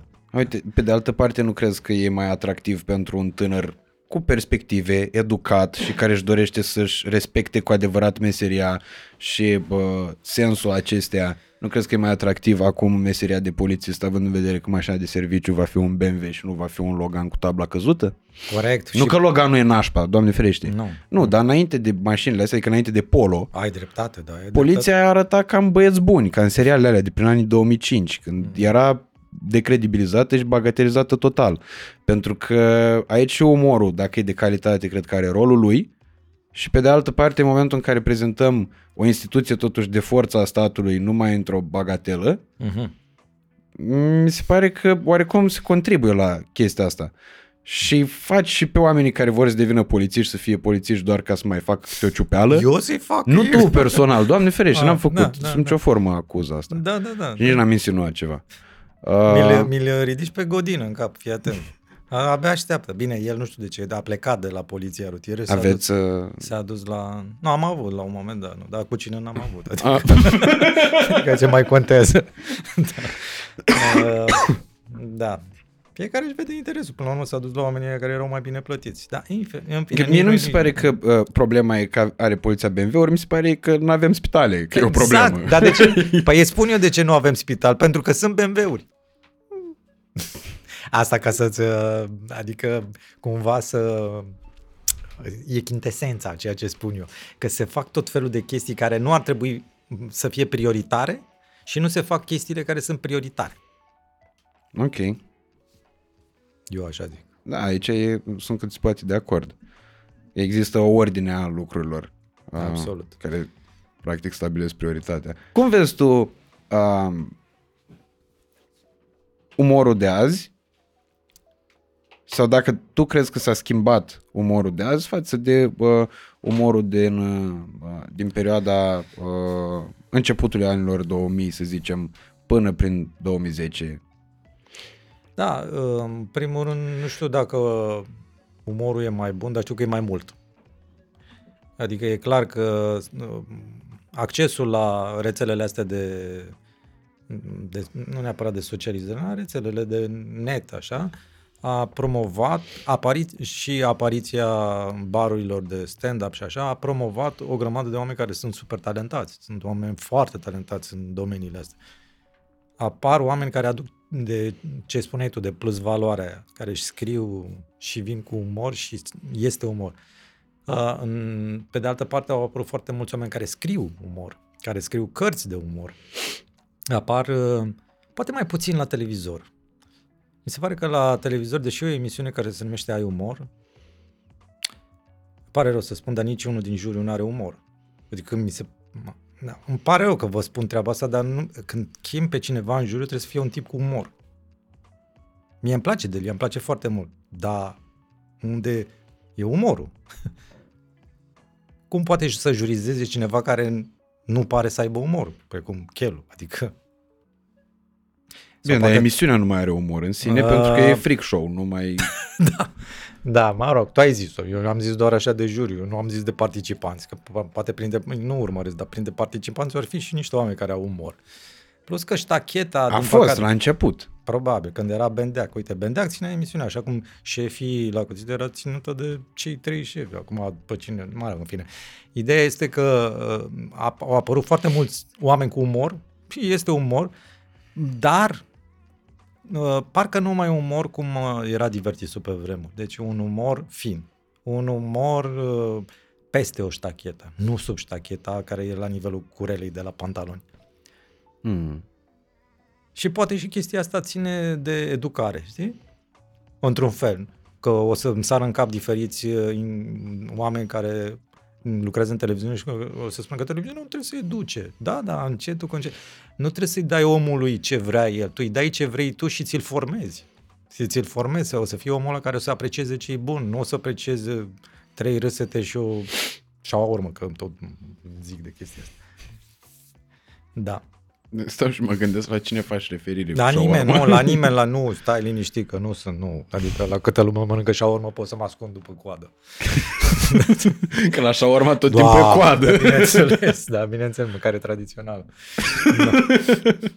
Pe am făcut-o să devină tradițională, că Da, ne-am știu. pus amprenta culturală și pe pâine, nu numai pe, pe lipie. lipie sau ce e aia. Pită, nu-i pâine. Pide, scuză Îți că nu zice prea consum și de asta. Da. uh, Deci dacă m-ai întrebat despre umor, este umor, dar poate nu este cel mai bun în ziua de astăzi. Poate e un pic diluat în ziua de azi. Tu, de exemplu, dacă uh, vrei să uh, te detașezi de uh, calitatea de uh, content creator, că tu asta ai fost tot, tot timpul, ai fost un creator de conținut, că ai creat conținut, Sper indiferent că de mai sunt platformă încă, da. pe care uh, Da. uh, ai făcut treaba asta uh, și vrei să fii pur și simplu un consumer. Uh, La ce m-aș un uita? co- da, la, la ce te uiți, de fapt? Că bănuiesc că ai și tu momente în care te Bă, uiți dacă- pur și simplu fără niciun în- interes profesional la, Uh, sau fără ochiul critic. Deci eu în 1996 am descoperit Seinfeld, uh, serialul ăla, pe care l-am urmărit, cred că până acum de 10 ori. Eu și acum mă mai uit din când în când la câte un episod de la Seinfeld, care pare acum de suet. Dar este foarte bine lucrat. Sunt foarte bine lucrate toate episoadele. Am învățat foarte mult de acolo. În uh, asta. M-am uitat, uh, acum să nu râs, dar mă uit și la The Simpsons din când în când. Și el a fost un serial care a trecut peste decenii. Și acolo sunt foarte lucrate la replică. Și e umor bun. Sunt uh, episoade cu umor bun, unele dintre ele. Uh, dacă mă întreb despre filmele românești de comedie, nu o să-ți răspund pentru că nu vreau să jignesc pe nimeni. Ok. Da. De- Pentru că eu ei cred se- că pot exista și răspunsuri care să nu fie jignitoare, chiar dacă nu Ei sunt se de acord jignesc cu... făcând aceste filme, singur se jignesc, dar mă rog. E treaba lor. Da, de ce crezi asta? De ce cred? Da. Că... Pentru că e slab, umorul e foarte slab din filmele alea. Și nu Care- crezi că e tras- există o șansă să devină din ce în ce mai bun? Păi da, dar pentru asta trebuie să lucrezi cu niște oameni care au ceva în cap, care pot să lucreze umor ca lumea, nu să faci chestii previzibile și trase de păr și umor de situații de 3 lei copiat de pe m, filme de se făceau cu 40 de ani. Da. Da, nu. Păi cu toate astea au succes filmele astea. A, și Multe dintre ele. societatea noastră are un succes extraordinar, să știi. La nivelul de educație privim succesul, din, în toate părțile apare succesul nostru. Da. Păi depinde și aici e o discuție care poate fi dusă foarte ușor în derizoriu, Mm. uh, definind uh, sau încercând să definim succesul. Că succesul e, dincolo de ideea lui de relativizare, totuși e destul de diferit de la un, o percepție la alta. Păi nu știu, ce înțelegi tu prin succes, de exemplu? Poate eu înțeleg altceva prin succes. Uh, Bă, cred că înseamnă să... Am avut discuția asta cu Criste seara, am picat pe subiect. Uh, uh, cred că e vorba despre a întreprinde o activitate care îți provoacă plăcere. Uh, acea activitate să folosească și oamenilor din jurul tău, chit că e vorba de familie, grup de prieteni, comunitate, societate, țară, Adică să se bucure și ei de produsul ăsta, nu? Sau cum? Da, indiferent de ce fel de produs ar fi și în același timp să-ți a, întreprinderea acelei activități să-ți uh, creeze ție, O viață bună. exact, o Da. viață bună. E definiția manelelor, ce ai spus tu acum. Înseamnă că manele sunt șmechere. nu, nu știu dacă sunt șmechere, sunt, oricum ei, uh, este, personajul din Manea în general este cel șmecher, care are dușmani Ok. și bani. Dar nu știm precis dacă are mai mulți dușmani sau mai mulți bani sau dacă nu are suficienți bani ca să scape de dușmani. Mă rog, e, e Cred că foarte e o chestiune de proporționalitate. simplu. E acolo. proporționalitate, dar e foarte simplă. Bani, dușmani și manele, atât. Nu e altceva, nu. Cu variațiile, diamante, buze și așa mai departe. și silicoane și... Da. Dar astea sunt. Nu știu, cred că succesul este, până la urmă, să poți să te uiți după ani și ani la ceea ce ai făcut și să nu zici, pa, mă, ce, doamne, ce tâmpenie am putut să fac și am luat și bani pe chestia asta. Asta poate să fie un succes care să rămână. Așa că dacă dai lovitura cu o chestie, am dat lovitura și acum sunt, uh, ia uite, sunt în trend, am uh, scos de pe YouTube nu știu cât, uh, bun, asta e un succes, mi-am luat Lamborghini sau mi-am luat, eu știu ce, super mașină sau mi-am luat vilă sau m-am apucat să construiesc vile cu banii aia. De eu țin și minte ăla e un că succes. Te-am văzut o, o singură dată în viața reală, în afară de ziua de azi, Aoleu, unde mai ai văzut? la Digi, când lucram la Pro FM, erai invitat la Digi Sport și ai venit cu un G-Class în 2018, Da, da, da. argintiu. Nu, era negru. Negru? Negru era, nu. Da, G-Class era sigur. Deci, oarecum și asta mi se pare, într-un fel, o marca succesului, având Da. în vedere că n-ai obținut ilicit sau imoral Hai mașina să nu, respectivă. Că acum, că dacă mai spui că sunt snob, sunt, am fost snob acum, ce să mai asta e, dar atunci când aveam eu, că să încep cu de-astea, erau trei mașini de-astea în... Nu, adevărul este următorul, că mi-am dorit foarte mult să-mi iau mașina aia, am stat și m-am gândit un an de zile dacă să-mi iau sau nu. Poate că mi-o permiteam, dar am zis, băi, să-mi iau parcă par... Deci am avut foarte multe mustrări de conștiință după aia, inclusiv că mi-am luat-o. Mi-am luat-o din Germania, de la o bătrânică. nu? Așa. La o bătrânică care mergea la război. Nu, cu ea. la, la jumătate de preț am luat-o față de prețul de, de listă, adică n-a fost. Și a fost, știi de ce am luat mașina aia? Dintr-o nostalgie față de mașinile Aro, pentru că ea este exact ca un Aro, exact ca un Aro este. Are inclusiv uh, butoanele alea, cum erau pe vremuri la Daci, pe vremuri la Daci și la Aro, are balamalele ieșite la portiere în afară, uh, e spartan așa, deci am făcut un drum cu ea până la Viena, am zis că nu mai merg niciodată mai mult de 200 de kilometri cu ea, pentru că este osprinos.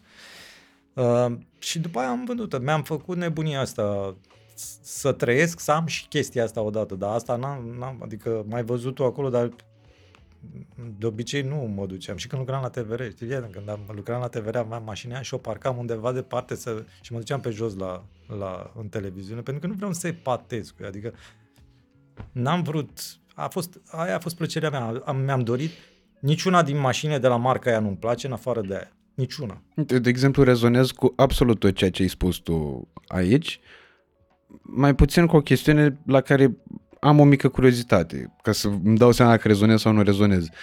Um, De ce parcă ai, de exemplu, mașina respectivă la distanță de bă, uh, sediul TVR-ului? Ok, bă, tu oricum nu e patai cu ea. Adică Ca să nu e, nu- nu e de- ca și cum pe tine definea mașina respectivă.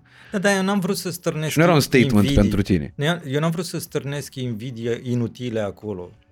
Înțelegi? Eu m-am dus acolo să muncesc și chiar am muncit și atunci a fost o perioadă, poate că am muncit mai mult decât la cronică, atunci când am lucrat câteva luni la TVR. Pentru că lucram și la radio și ajunsesem să-mi scriu textele în pauzele de melodii de la, de la radio, pentru că scriam toată ziua, făceam emisiunea seara, eram singurul meu copywriter, deci eu îmi făceam asta. Ma, la un moment dat a mai fost un băiat care m-a ajutat, Doru și pe care îl salut, uh, și este în dapăr acum, dar îmi făceam lucrul ăla atât de, m- m-a acaparat atât de mult, munceam foarte mult și la un moment dat am ajuns acolo, era, cred că era tot așa iarnă și um, uh, am văzut vreo 10 persoane așezate pe o bancă la mine în platou, acolo mă pregăteam să filmez și m-am întrebat pe producător, nu te supăra, de ce se întâmplă, de ce sunt oamenii ăștia aici? Păi ce e frig pe holuri și dacă ați aprins aici luminile, ei stau să se încălzească. La așa. Și mi s-a părut că, băi, dar oamenii ăștia n-au treabă, adică numai eu veneam să am treabă acolo. Mi s-a părut ciudat. Da. Păi și nu Deci- crezi că e o problemă în sine, întorcându-ne puțin, faptul că mașina aia ar fi stârnit invidie, nu admirație? Pentru că eu personal te-am admirat în momentul ăla, deși eram hater, adică te-am admirat pentru că erai Mihai Găinușă și pentru că erai oricum omul pe care îl admiram de când eram copil. Dacă l-am văzut pe Shelly, de exemplu, cu o mașină scumpă, eu neavând mașină deloc atunci, uh, am fost frustrat. Și am recunoscut inclusiv dânsului chestia asta. Uh, dar cred că normal ar fi ca atitudinea asta să o vizăm. Zic, domnule, dacă omul ăsta, din activitatea pe care el o face, noi am râs, ne-am uitat, hai să nu fim ipocriți, o țară întreagă să uită la ce ai făcut tu, ani de zile. Și e normal ca treaba asta să vină la pachet și cu beneficii financiare, pentru că banul, până la urmă, urme, este uh, cel mai uh, relevant instrument convențional, că noi l-am convenit a fi, de cuantificarea valorii, a timpului, a priceperii și așa mai departe, a efortului depus. Eu cred că ar fi un lucru de admirat și m-aș bucura când un om pasionat de ce a făcut, care a și făcut atât de mulți oameni să râdă și le-a conferit o stare de bine atâtor de mulți oameni într-un mm. timp atât de îndelugat și a putut îndeplini un vis, că până la urmă, urmă mașina a fost un vis din momentul în care tu ți-ai cumpărat-o după un an în care stai să te Da, gândești m-am la ea. gândit. Da, uite, puteam să-ți răspund așa, să zic că mi-am luat o mașină mare ca să râde lumea de mine că mă dau jos micuți din ea, știi? Ca să fie ceva haios, dar nu. Adevărul este ăsta, pentru că eu uh, cunosc foarte bine mentalitatea acestor, acestui popor, așa, și n-am vrut să... Deci eu nu vreau să patez cu nimic, chiar nu vreau. Nu vreau. Uh, Din păcate, ca persoană publică, m, acum e mai ok, dar înainte viața uh, privată era sub lupă și m, mulți trăiesc din treaba asta. Mulți trăiesc că dacă nu se văd, dacă nu cheamă paparații Irinel și, și Monica. și nu numai, sunt foarte mulți care trăiesc din treaba asta. Uh, Asta e o chestie negativă care a venit la pachet cu notoritatea. Eu nu, chiar nu am vrut să fiu, na, nu voiam să fiu văzut cu mașina. A, era mașina, era pentru sufletul meu, că am luat-o să merg cu ea și să... Na. Așa am simțit atunci că era nevoie să fac. Adică sufletul meu avea nevoie și de lucruri materiale, așa, ca să se simtă bine. Mi-a trecut chestia asta, nu mai am. Păi și mentalitatea asta a oamenilor din jur nu crezi că ar putea să fie schimbată tocmai prin puterea exemplului? Adică, păi asta făceam, veneam pe jos. Pe da, te conformai mentalităților.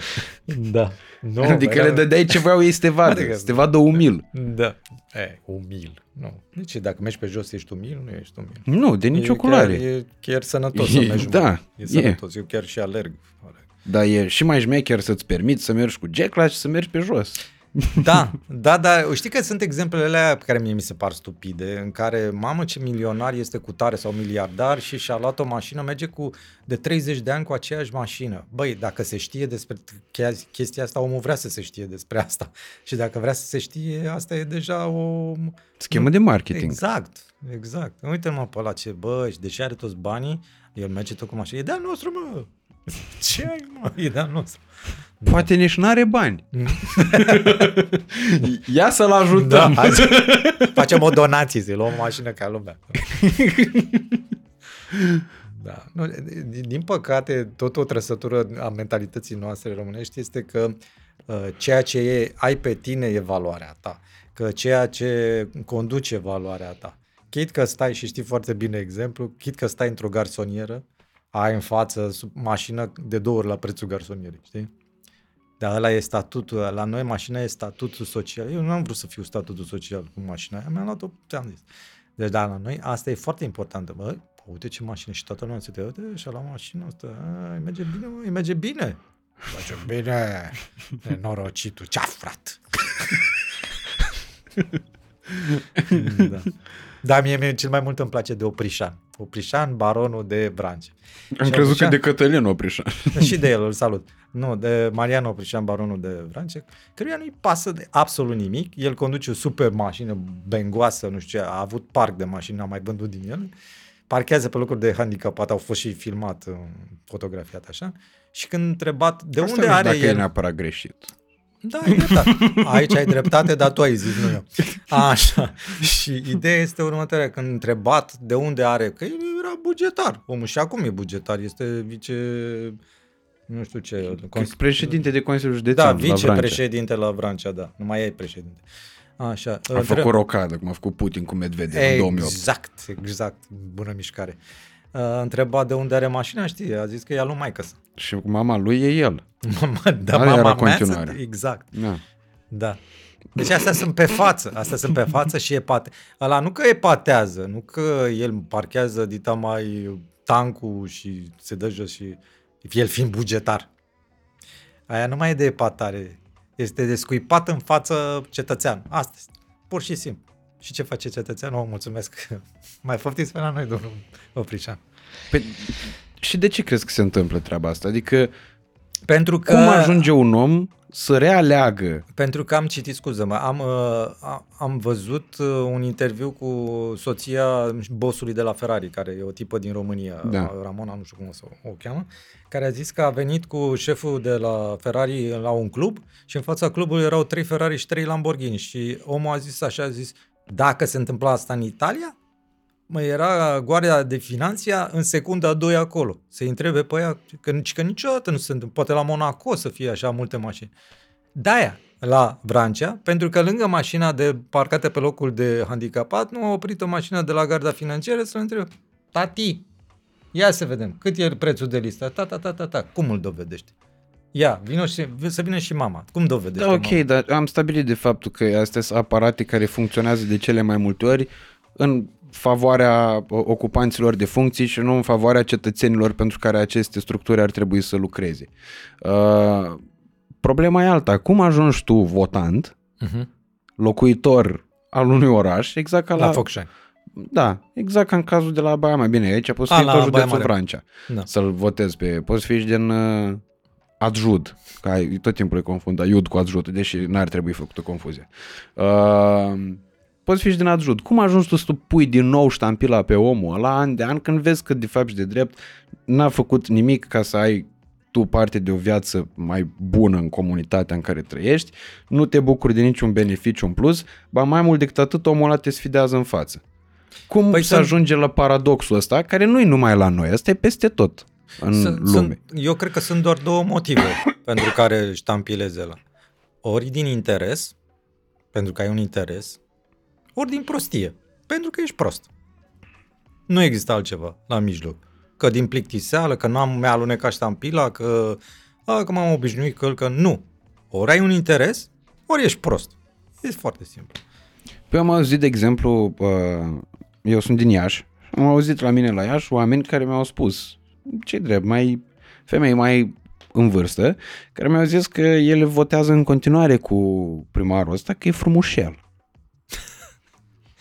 Vorbesc serios, deci am, Păi am primit aici, în argumentele cazul ăsta- astea. păi în O- cazul ăsta Oameni se- care se deplasează fără însoțitor, ca să ne înțelegem. Adică Da, ei da, merg da. singuri pe stradă, sau autonomi, cum ar veni. da. Și Uh, se încadră. legea îi consideră în afara oricărui pericol făcând asta. Da, din păcate. Uh, ideea este că ei se încadrează în prima categorie la interes. Adică ei s- sau doamnele respective sunt interesate să vadă tineri uh, frumoși. Ok. Bă, parcă e alta e când primarul e mai frumușel. Da, așa, așa că primarul e mai frumos. Da, exact. Dar l-au șifonat pe primarul de la Baia Mare, acum nu o să-l mai recunoască. Îți dai seama. la vot la anul. Păi nu, că poza de pe afiș poate să o Da, folosească o pe aia retușează, veche, o retușează. Nu e problemă. Nu trebuie investiție prea mult în campanie, că oricum se știe cine câștigă alegeri. Partea bună e că o să aibă primar în Germania, că el acolo vrea să stea în următorii 5 ani. Păi nu, că ci că îl extradează în primăvară. Să vedem. Dar asta? Țin acum peste iarnă acolo, Da. ca să nu... Da, să nu înghețe la noi. Cred că e ca la chiriaș, că nu poți ști că e legea, nu poți A, da le dai chiriașul trei afară. luni înainte. să- Nu, n-ai cum să-i dai afară în luni- lunile de iarnă. Ah, ok. Așa e și aici, cred că din Germania nu poți să te dea afară în lunile de iarnă. Corect. Făcut nemții ca lumea. Da, că a corect e totuși respect față de viața omului cetățean.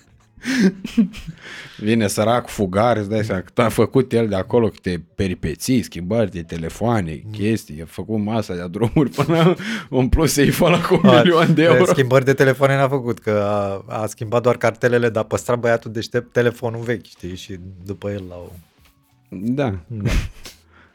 Păi, Mai când, băi, învață, învățați mă de la Sorin Oprescu, mă, băi, eu să vă învăț pe bune, puneți mâna, învățați de la ăștia bătrânii, că ei știu, mă, oameni care știu. pe nu e singur Oprescu, că mai sunt Da. de neadus prin țară. Ba, bineînțeles că E sunt. ăsta de la Neamț, Arsenie, care pleca la începutul anului Exact. de negăsit. Și cât o să mai plecem. Eficiența justiției, aș putea spune. Da, și se întârzie aia cu brățările. Doamne, nu putem să aducem brățări. Dar lasă că luăm BV-uri, băi, lasă. Știi ce? Nu putem să implementăm asta cu brățările. Știu că sunt foarte importante pentru violatori și ordine de restricție, dar noi o să luăm BMW-uri. Pentru că dacă se întâmplă ceva, ajungem repede acolo.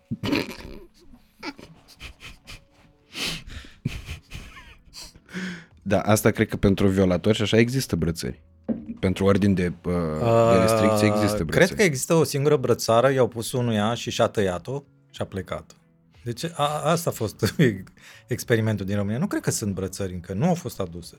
Sau dacă sunt, sunt foarte puține. Dar țin, asta îți spun sigur, pentru că am citit știrea asta, ăla care a primit brățara respectivă pe picior sau unde o ținea acolo, și-a tăiat-o și a plecat. N-a avut omul nicio problemă. Bine, la un carcerat după aia. Dar pe, pentru că nu i-au explicat, băi, asta nu se scoate. Aseară ți-am luat cercei, pune mâna și poartă dă acolo de treabă. Da. Deci, de exemplu, tu cum uh, Eu nu. prefigurează... Eu nu. La picior, prefer.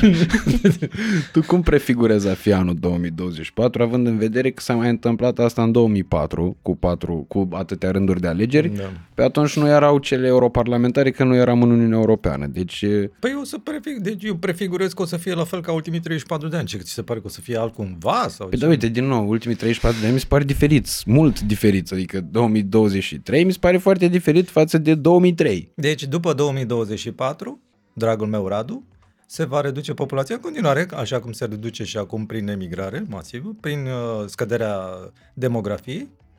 Uh, va crește din nou, sau crește, va rămâne constantă rata analfa- analfabetismului funcțional, că au apărut testele PISA acum, așa, și am văzut că suntem la fel. România e educată, e la fel de educată și cu ajutor de sus și de jos. Uh, deci nu, va fi totul la fel, dar ce crezi, speri în ceva sau Nu- nu-mi dau seama. Asta e că tu mi-ai zis că ești realist optimist. Da. Eu cred că se schimbă demografia și asta e un, un lucru Cum se schimbă uh, demografia? încurajator. Păi încep să devină mai mulți oameni născuți după 90, Mm. cetățeni activi ai României, decât cei născuți înainte de 90. Ceea ce ar trebui să fie o speranță. Pe de altă parte, vezi tu, populația României îmbătrânește. Și nu știu dacă o să fie mai mulți ăștia de, de după 90, că îmbătrânesc și oamenii, adică sunt ma- marea masă, o să avem o populație îmbătrânită în următorii ani și decenii. Și, de exemplu, ce crezi că i-ar lipsi unui tânăr român? O altă țară. De ce n-ar putea să își îndeplinească visele O, ba aici? da, un tânăr român, da. Academia de Poliție îl poate ajuta foarte mult pe un tânăr român. Îi poate oferi inclusiv o colegă drăguță în dreapta, Cu care să filmeze BMW. documentar la XN. în BMW. Da. Păi nu e vorba numai despre structurile de stat până la urmă, urmei, pentru că spuneai la un moment dat că oamenii nu, nu mai au unde să muncească și de asta pleacă. O, da, să vezi că te o să se închidă cu noile taxe, pentru că ei au promis că nu o să ridice, nu o să crească nicio taxă, dar după noile taxe pe care nu le-au promis, uh, o să se închidă multe afaceri, zic eu, pentru că lovesc exact în uh, micro-întreprinderi, în oamenii care își fac un mic business cu 2-3 în familii și în asta, și când ți se triplează taxa, pentru că așa o să fie uh, impozitul pe profit, o- de la 1% o să fie la 3%, o să te gândești de două ori dacă merită să dai atâția bani la stat pentru nimic. Știi? E, va fi mai rău, nu o să fie Păi poți nimic. merge în Germania unde dai mult mai mulți bani la stat. Ba da, Într-adevăr, statul statul ai să îți spui dă. că pentru ceva și Ăsta- oarecum ai dreptate. Exact, exact. Statul îți dă. Bine, și statul îți poate da niște, niște contracte cu statul, dar da, acum trebuie să și ai micro-întreprinderea um, înființată chiar atunci, chiar în secunda aia, când a apărut licitația, dacă e momentul ăla și este de apartament și ai și un laptop, ăla ești, te-ai scos. Nu trebuie să te pricepi la domeniu. Ideea este să înființezi exact atunci. Da, Mihai, dar cazurile astea Sunt rare? n- nu sunt nici măcar majoritare, nu sunt și foarte, e foarte greșit că sunt. Pe de altă parte, uh, chiar încerc să privesc situația uite ca să nu mai spui că realist optimist, încerc să o privesc realist. Nu sunt majoritare cazurile firmelor de apartament care câștigă contracte cu statul. Oh, Adică- o să zic ascult, uh, spectatorii tăi o să zică, băi băiatule, dar tu chiar nu știi. Ba da! Majoritatea contractelor cu statul, 95% sunt câștigate de firmele care trebuie. Nu, i-am spus altceva. Am Ah. spus faptul că majoritatea firmelor Așa. existente în România, din totalul de societăți comerciale din România, Așa? pe acțiuni sau cu răspundere limitată sau persoane fizice autorizate, majoritatea lor nu beneficiază de contracte cu statul. A, tu da, da, aia se și închid alea. Și nu toate se închid, maj. Nu, unele sunt puse la păstrare. Sunt și unele care Da, mă, prosperă. Nu, exact, sunt unele care Pentru că, uite, în felul ăsta mi se pare că se alimentează exact gândirea aia, că dacă ți-ai luat G, ai furat. Clar, ai făcut ceva da, greșit. Păi, da, am și l-am lăsat acolo să-l fure altcineva. Ia, frate, lasă-mă. bă. da. Uh, m- o duc foarte rău oamenii ăștia de care spui tu. Nu cred că majoritatea o duc bine. Pentru că, lăsând la o parte gluma, uh, și forța de muncă e greu de găsit, e din ce în ce mai greu de găsit. Noroc că au deschis ăștia granițele și poate să intre mai mulți muncitori străini. Uh, și utilitățile toate s-au scumpit, toate au crescut, prețul curentului și așa mai departe. Piețele de desfacere și astea sunt ocupate de marile lanțuri, acum depinde și în ce domeniu, dar vorbesc per general, așa, sunt ocupate de business-uri ca sau- care s-au făcut. E greu să răzbați acum, să deschizi ceva și îți trebuie o super idee și cumva să găsești și vadul respectiv, în ghilimele vadul, uh, nișa în care să te arunci și să Păi da, dar ai toate instrumentele meargă. la îndemână, instrumente pe care cu 20 de ani nu le aveai. E adevărat, tu vorbești de marketing, de, nu, de astea? Exact, da, da. da, da, de promovare într-o, așa. Dar să ai și ce promova, contentul ăla de care... Pe aia e responsabilitatea ta. A, aia este responsabilitatea ta. Deci poți Că și să în faci- Germania, dacă te duci, nu-ți dă la la Bundestag, vine și îți dă idee de afaceri. Da. Genială, tot trebuie să o faci tu. Da, păi nu, că aia e de stat la Bundestag. Da, e parlamentul. Da, Da, dar nu vine la să Parlament nu-ți dă nimic, ei și au ei, nu lasă. și la ei la fel, nu e. Da, nu, ideea gen... Da, bă, asta vine din domeniul privat. Da, cred că cea mai interesantă idee a fost să fii în domeniul uh, statului și să te și privatizezi. Asta mi se pare mm, ideea genială a noastră, a românilor în general. Și apare acea firmă căpușă. Și așa, acel numit conflict de interese în care, nu știu de ce conflict, pentru că el e chiar interesul tău. Deci tu lucrând la stat și știind cum merge mecanismul așa... E conflict îți cu înfi- interesul altuia. Cu interesul cetățeanului, A, e de o- cele mai multe Da, ori. e conflict cu interesul lui care nu cunoaște pe nimeni acolo. Dar ăla are un conflict de interese. Tu nu, tu ai interesul tău, e perfect, nu e niciun conflict de interese, e ok. Da, nu, pare rău că am intrat acum și în economie, ne pricepem și la asta. Păi, Mă mai întreb ceva din... tu cel puțin ai patalama în direcția asta, Da. în care faptului că ai uh, încercat. Eu nu Am am, în- n-am am- încercat nimic am în încercat. direcția asta. am încercat să supraviețuiesc. Atât. și am dat seama că îmi trebuie noțiuni de bază din uh, treburile astea. Uh, ideea e că uh, nu ți se pare că mentalitățile astea nepotrivite au ajuns uh, inclusiv de la structurile de stat și în mediul privat din România? Și că, mie abia acolo mi se pare că e cu adevărat o, o, Uh, o problemă de rezolvat. Dacă te referi la angajat sau la angajator, nu-mi dau seama, pentru că Și la angajat și la angajatori. Pentru că angajatul care e cu mentalitate de stat, adică vorbim la modul rău despre de stat, că poate să fie lucrător la stat care să fie ok, nu, eu nu generalizez, deși generalizez, dar nu vreau să generalizez. Adică sunt oameni care lucrează în uh, sănătate, în spitale, profesori dedicați, mai sunt, sunt oameni care fac chestia asta. Chiar și Chiar... polițiști dedicați. uh, profesori și în sănătate. Așa. Și în Uh, profesori și sănătate. Și sănătate, da. Și multă sănătate să aveți oameni buni. Da. De armată ce părere ai? De armată am uh, o părere foarte bună pentru că am avut uh, cașcheta aia în uh, cuier de când m-am născut în, la intrare. De... Și vii și dintr-un oraș Da, care pe Vist. produce ofițeri în armată. Mm, Da, adică din Sibiu sau ce. Păi da, Da. Academia Păi- Forțelor Terestre. Sigur, și școală de foarte bună de armata au, au fost pe vremurile alea. Până și eu am făcut armata, adică nu o să-ți vină să crezi, dar chiar am făcut. Dacă făceai și poliția, aveai și tu o părere mai bună și despre poliție. Băi, am o părere foarte proastă și vreau să zic așa, că poate n-am mai zis-o până acum, dar când eram în uh, 90, că am fost în 89-90, uh, în Ploiești, eram gard în gard cu uh, o, o unitate de jandarmerie. Și eu patrulam pe aici că făceam gardă, am băgat și multă gardă, așa, și pe partea altă era un așa, și zic, ce faci, mă? Zice, "A, am fost în permisie în, uh, la București. Bă, am bătut la demonstranție aia. Bă, ce mișto a fost. Așa mi-a zis la 90. Cred că a fost o mineriadă ceva când a venit el și au fost mobilizați. Așa că Da, ceva dacă am... tu ai cunoscut un idiot jandarm, nu înseamnă că Concluzia generalizării nu are cum să fie una... A, mă, lasă, că am văzut și în uh, 2000. Adică când e, a e, fost- pe- e periculos din punctul meu de vedere. A, dar nici mai știu, revenind, da. asta dar... cu faptul că sistemul privat a început să capete din apucăturile proaste ale sistemului de stat. Da.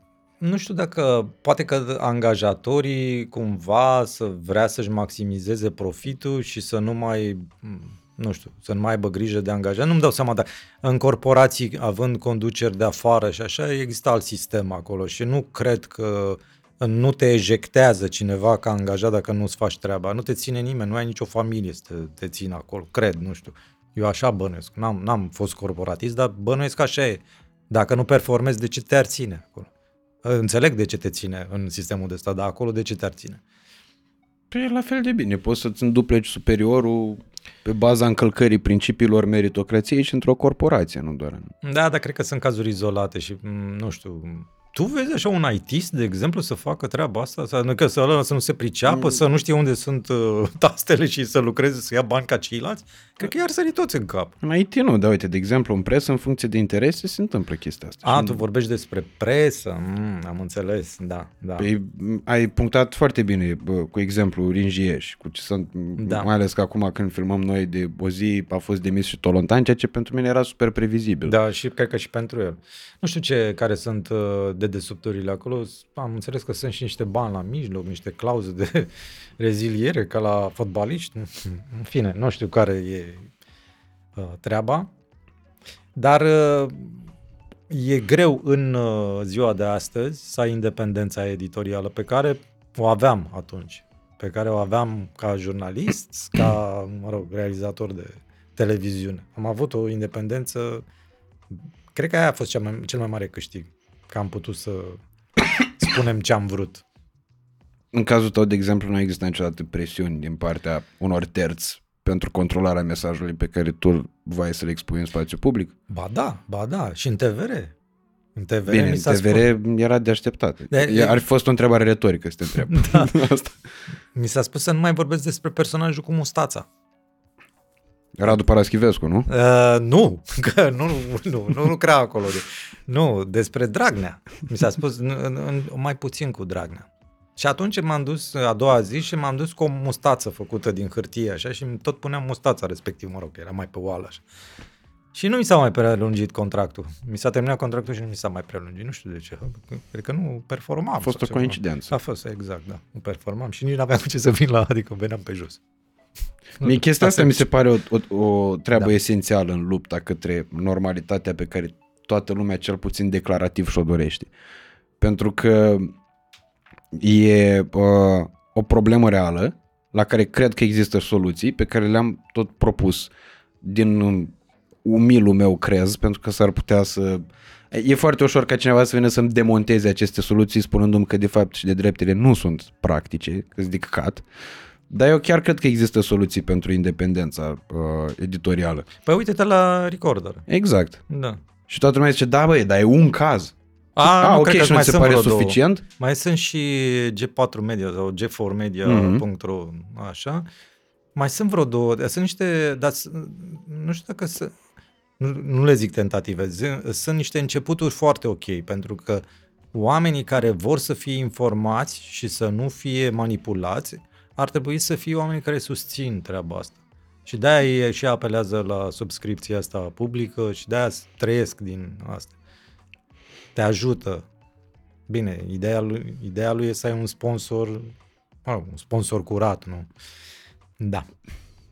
Pe, până la urmă, urmei, orice sponsor poate să fie mai mult sau mai puțin curat. Că, din nou, nu cred că... Cred în responsabilitatea ta ca și... Da, da, uite, eu, de exemplu, n-aș promova ceva care, m, nu știu, uh, un pachet de țigări sau ceva. N- n-aș promova. Nu- Poate să-mi dea câți bani. Sau uh, fast food. Sau... Pe bune, nu.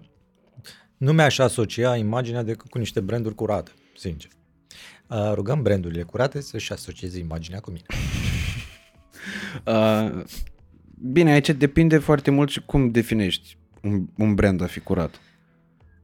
Păi unul care să nu m, acum pe bune, dar nu să fac la păcănele, îți dai seama. Nu, stai, nu, nu vorbim de exemple extreme Da. aici.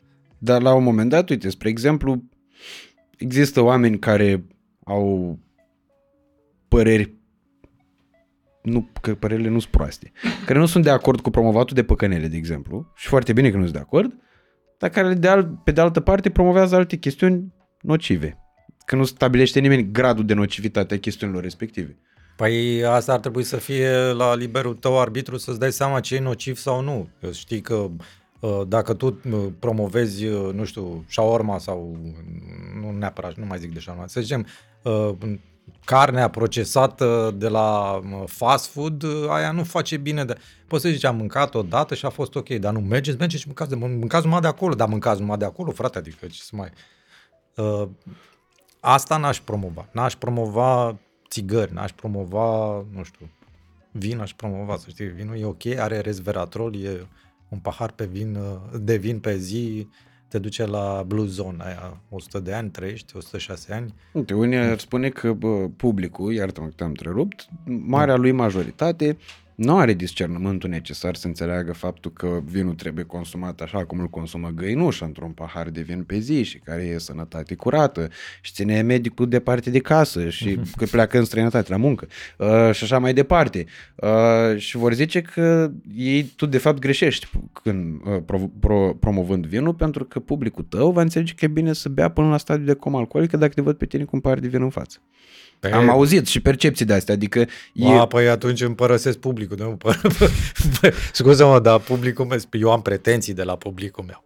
Și eu am pretenții de la publicul meu, care cred că de multe ori e comun. Cu Acum o să am pretenții și de la publicul tău.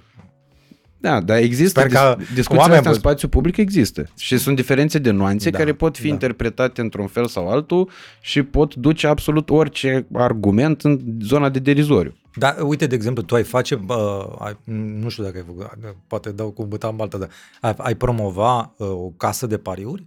Nu, am și refuzat și aveam nevoie de bani foarte mult în perioada aia. Bravo! Uite, și eu la fel aș face. Dar nu înseamnă că e o virtute a mea că am făcut treaba asta. Ba, e o Adică vir- eu e un consider principiu că- personal. Păi da, da, bă, o, N-am pretenția de la altul să gândească la fel ca oameni mine. buni, deci eu foarte rar întâlnesc oameni cu principii. Bravo, felicitări, ce să mai, asta e. Da, nu, chiar mă bucur. Sunt de acord cu tine, sunt de acord cu tine. Dar, pe de altă parte, na, nu știu, eu pe cameră fumez mizerile astea. Treaba ta, pe cameră și pe plămâni, e pe plămânii tăi. nu? Ne luând niciun ban niciodată de la Mhm. această companie și nici nu voi accepta vreodată, dar fumez pe cameră. E obiceiul tău. Na, În na. felul ăsta mulți ar spune că nu e bine ce fac, pentru că îi induc și au dreptate. Au dreptate, dar așa, orice chestiune de asta mi se pare că poate cunoaște nuanța de derizoriu. Păi dacă te uiți la filmele dinainte de Politically Correct, uh, o să vezi că toată lumea fumează. Te uiți la uh, filmele de pe platformele de streaming, o să vezi că toată lumea fumează în orice episod. Mă uitam la Peaky Blinders, deci băiatul la uh, Cillian uh, Murphy. Da, și uh, spus că după Oppenheimer a zis că nu mai ai niciun rol de fumător. Păi fratele meu, deci ăla e chiar uh, ar trebui să ceară despăgubiri. De... Deci ăla orice făcea mai aprindea o țigară. De, dar se și miră lumea. Eu ca fumă, nefumător chiar zic, bă, dar cât poți să fumezi ăsta? De... Și dacă mai trage și duble? La Și revedere. tragi la nivelul ăla duble. Și trage duble. Că nu-i de Niro să zic că pentru o dublă mă plătiți dublu, pentru că eu fac perfect din prima. Da. Bine, nici cu asta nu prea de acord. De ce? Că sunt oameni care ajung la un nivel unde știu foarte, știu foarte bine valoare și cu asta basta. Nu? Își permit să aibă aroganța aia, să zică eu nu mai stau, frate, dacă nu ți-a ieșit asta, că nu ți-ai potrivit camerele și asta e vina ta, nu? Mai bagi niște bani, poate. Îți dai seama ce du- uh, contracte au ăia? Cât de stufoase Păi, sunt. dar și ei ce- nici n-au au dubluri de fiecare dată când nu sunt esențial ei în, uh, în scenele respective. Dacă se trage racord cu ei, au dublură. Da, clar, că nu o să ducă, Nu. coboară la cadru pentru orice flecușteț acolo. Ei vin pentru scenele alea de devin virale în ani. Da, Pentru care uite, se de mai- exemplu, nu, nu știu dacă la Basic Instinct a avut, uh, uh, a avut dublură. Asta nu știu să pun, uh, Da. nu, nu știu să zic când și în ce Shar- situație, Sharon dar știu Stone, că Sharon Stone când... uh, majoritatea bă, actorilor mari la, în cadrul unor scene care nu sunt atât de importante și nu care să-i vizeze, au dubluri. Da. Uh, dar uite, apropo de asta cu politically correctness uh, nu ți se pare că e și asta în sine o, o treabă care devine tot mai periculoasă prin uh, ducerea ei în derizoriu? Da, dar devine periculoasă afară, nu la noi. Mm. Noi avem o inerție atât de mare, că la noi până o să devină ceva politically corect, o să fie foarte, foarte mult timp o să treacă. Serios. Și la noi nu, nu. Noi suntem, suntem atât de orientali aici, atât de balcanici, încât suntem țara lui Borat, unde a filmat Borat. Acum, serios, unde vezi tu ceva politic corect aici la noi. Da, afară sunt penibile toate chestiile alea care se întâmplă. Și sunt penibile din cauza că societatea acceptă asta. Și toate poveștile alea au apărut acum, bine, acum o să mă înjure o parte din, din oameni, dar poveștile alea unde spun uh, unii că au fost violați uh, acum 20 de ani, par atât de trase de păr. Cum acum 20 de ani? Păi și vii acum după 20 de ani să spui, a, știi că de fapt tu Ah, și nu, între timp, n-ai mai făcut nimic? Nu, nu, m-am gândit tot timpul, 20 de ani la chestia asta și când am văzut că are bani și a făcut la House of Cards, s-a ajuns foarte așa, ia să intru eu și să zic, bă, tu știi că cu 20 de ani mai uh, am fost hărțuit de tine? Deci sunt niște exagerări penibile chestiile astea. Da, și bă, din nou, asta mi se pare un, un nou exemplu în care uh, cred că trebuie căutată ideea de echilibru. Uh, și nu neapărat un echilibru centrist, ci un echilibru care să te ajute să ai un ghidaj să nu iei raza. Pentru că extremele mi se pare că sunt mai periculoase decât oricând ele prin, nu, prin definiția lor sunt periculoase. Mi se pare că inclusiv apetitul pentru extremism, și asta nu e de la noi, e un trend care vine din afară, e din ce în ce mai mare. Când te referi la extremism, sper că nu la cel politic, te referi la extremismul corectitudinii, nu? Exact, care ajunge inclusiv să genereze teze de uh, campanie electorală pentru partidele politice care au îmbrățișează doctrinele extremiste. Ah, ok. Adică mi se pare că extremismul ăsta se răsfrânge în foarte multe uh, zone. De la uh, simplu dialog între oameni, în care nu se mai poate dialoga de cel mai multe ori o categorisire clară a uh-huh. unor chestiuni și ajunge să se urle uh, și la dat în cap, eventual, în numele chipurile dreptății.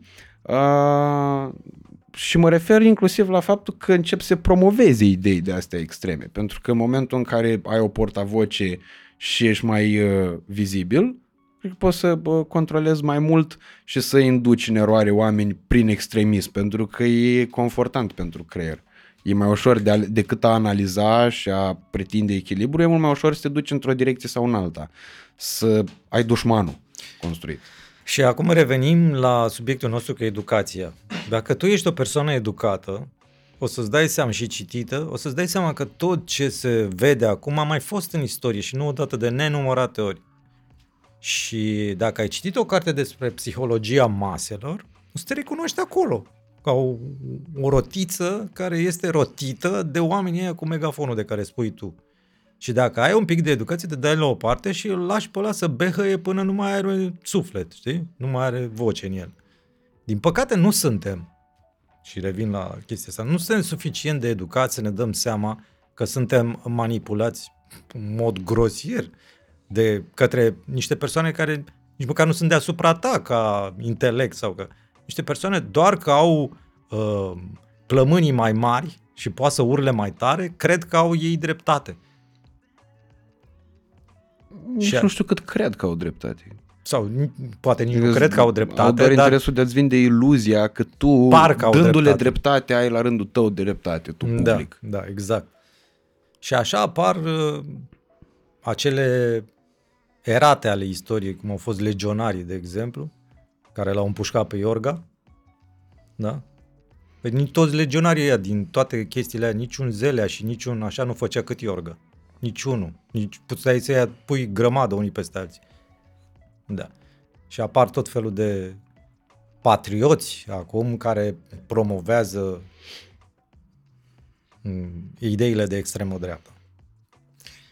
Da, deci pentru asta îți trebuie un pic de educație, îți trebuie un pic de cultură, îți trebuie puțin să-ți dai seama și de psihologie, să-ți dai seama să fi citit măcar două cărți la viața ta, să-ți dai seama, dacă ai citit uh, chiar și Hansel și Gretel, de exemplu, dar tu n-ai citit, că n-ai citit nimic în viața ta, uh, o să-ți dai seama că ăla care te duce, tatăl care te duce de mână, vrea să te lase în pădure. Da, deci el vrea să te lase în pădure. Tu nu te mai duci a doua oară cu el. Pentru că îți dai seama că ai lăsat firmiturile și, sau pietricele prima dată și te-ai întors pe ele.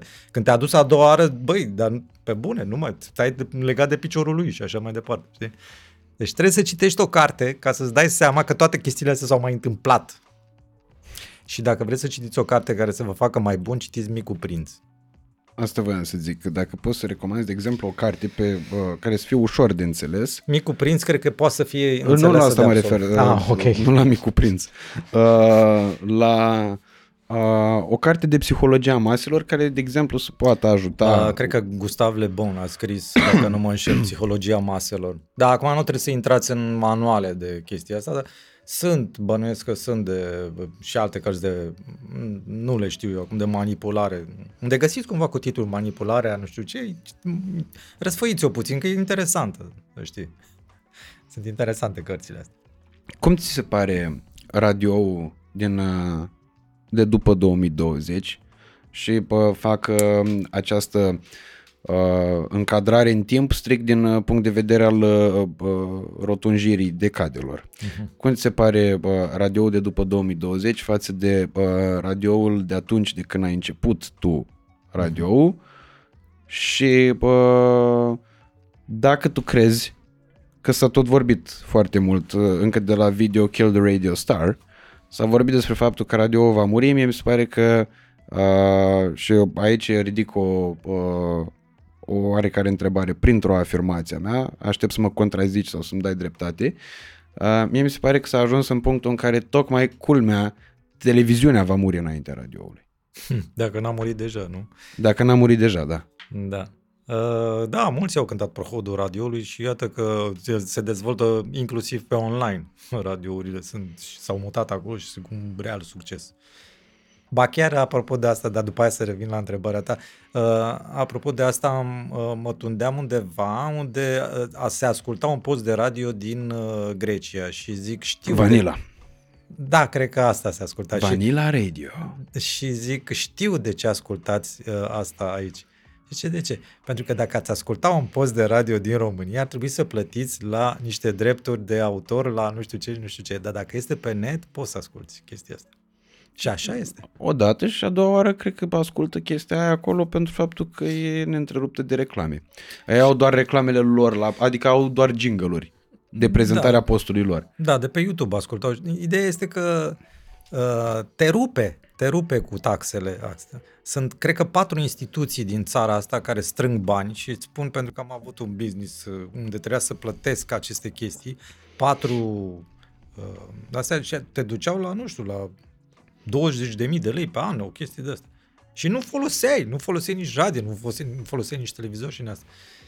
Da, uh, revenind la întrebarea ta cu uh, radio radio de dinainte, zic eu, uh, era ca o afacere de familie, dar o transpun în, în partea asta ca să fie, să înțelegi comparația, deci să fie, era ca o afacere de familie făcută din pasiune, cu drag, un, nu știu, era o chestie artizanală.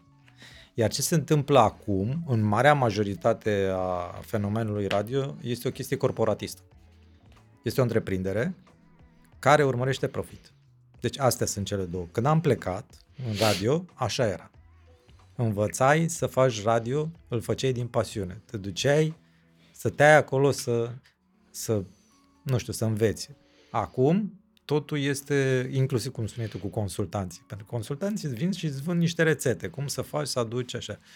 Bagi o campanie cu premii în bani și nu știu ce, îți aduce ascultătorii. Vin măsurătorile, cât ori fie ele de adevărate, că nu prea cred eu în ele, Nici, absolut deloc. Mai ales că foarte mulți dintre cei care sunt acolo au lucrat în anumite trusturi și când lucrezi și te lingi pe degete. Dar eu nu vreau să acuz pe nimeni, doar îți spun așa ideea, că nu cred în măsurătorile respective. Mai ales că sunt empirice, nu sunt făcute normal, cum se fac cu alea People Matter sau cum se cheamă de la... Bine, mine și alea mi se pare o porcărie, pentru că tot, Dar măcar sunt niște tot, tot e chestii- un sondaj. Da, dar Că n-ai măcar sunt putea niște să afli de chestii la fizice. cabliști exact pe ce post de televiziune stă un televizor. Mm, Da. Și Trebuie asta doar bună voința lui... Dacă cabliștii când dau posturile lor, s-ar putea să se... Da, să zică... Da. Da. da, dar să știți că al nostru este cel mai bun. Da, cel al cablistului. Digisport bate, România au talent. Da, absolut. Gloria Buzău, Coțelul da. Galați Da, are da. 40 cer. Aici nu mai e conflict de interese. Acolo nu mai e conflict de Da, uh, astea sunt. Așa arată. Eu așa văd.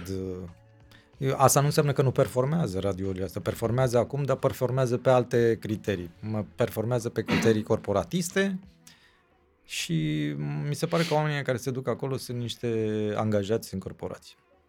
Asta. Cât de mult crezi că mai contează astăzi un matinal de radio în uh, ideea de locomotivă a unui post de radio? Uh, cred că e în continuare chestia. Nu că ar fi de manual, dar chiar e de manual, dar este matinalul, este locomotiva radioului, pentru că atunci este prime time-ul uh, radioului dimineața.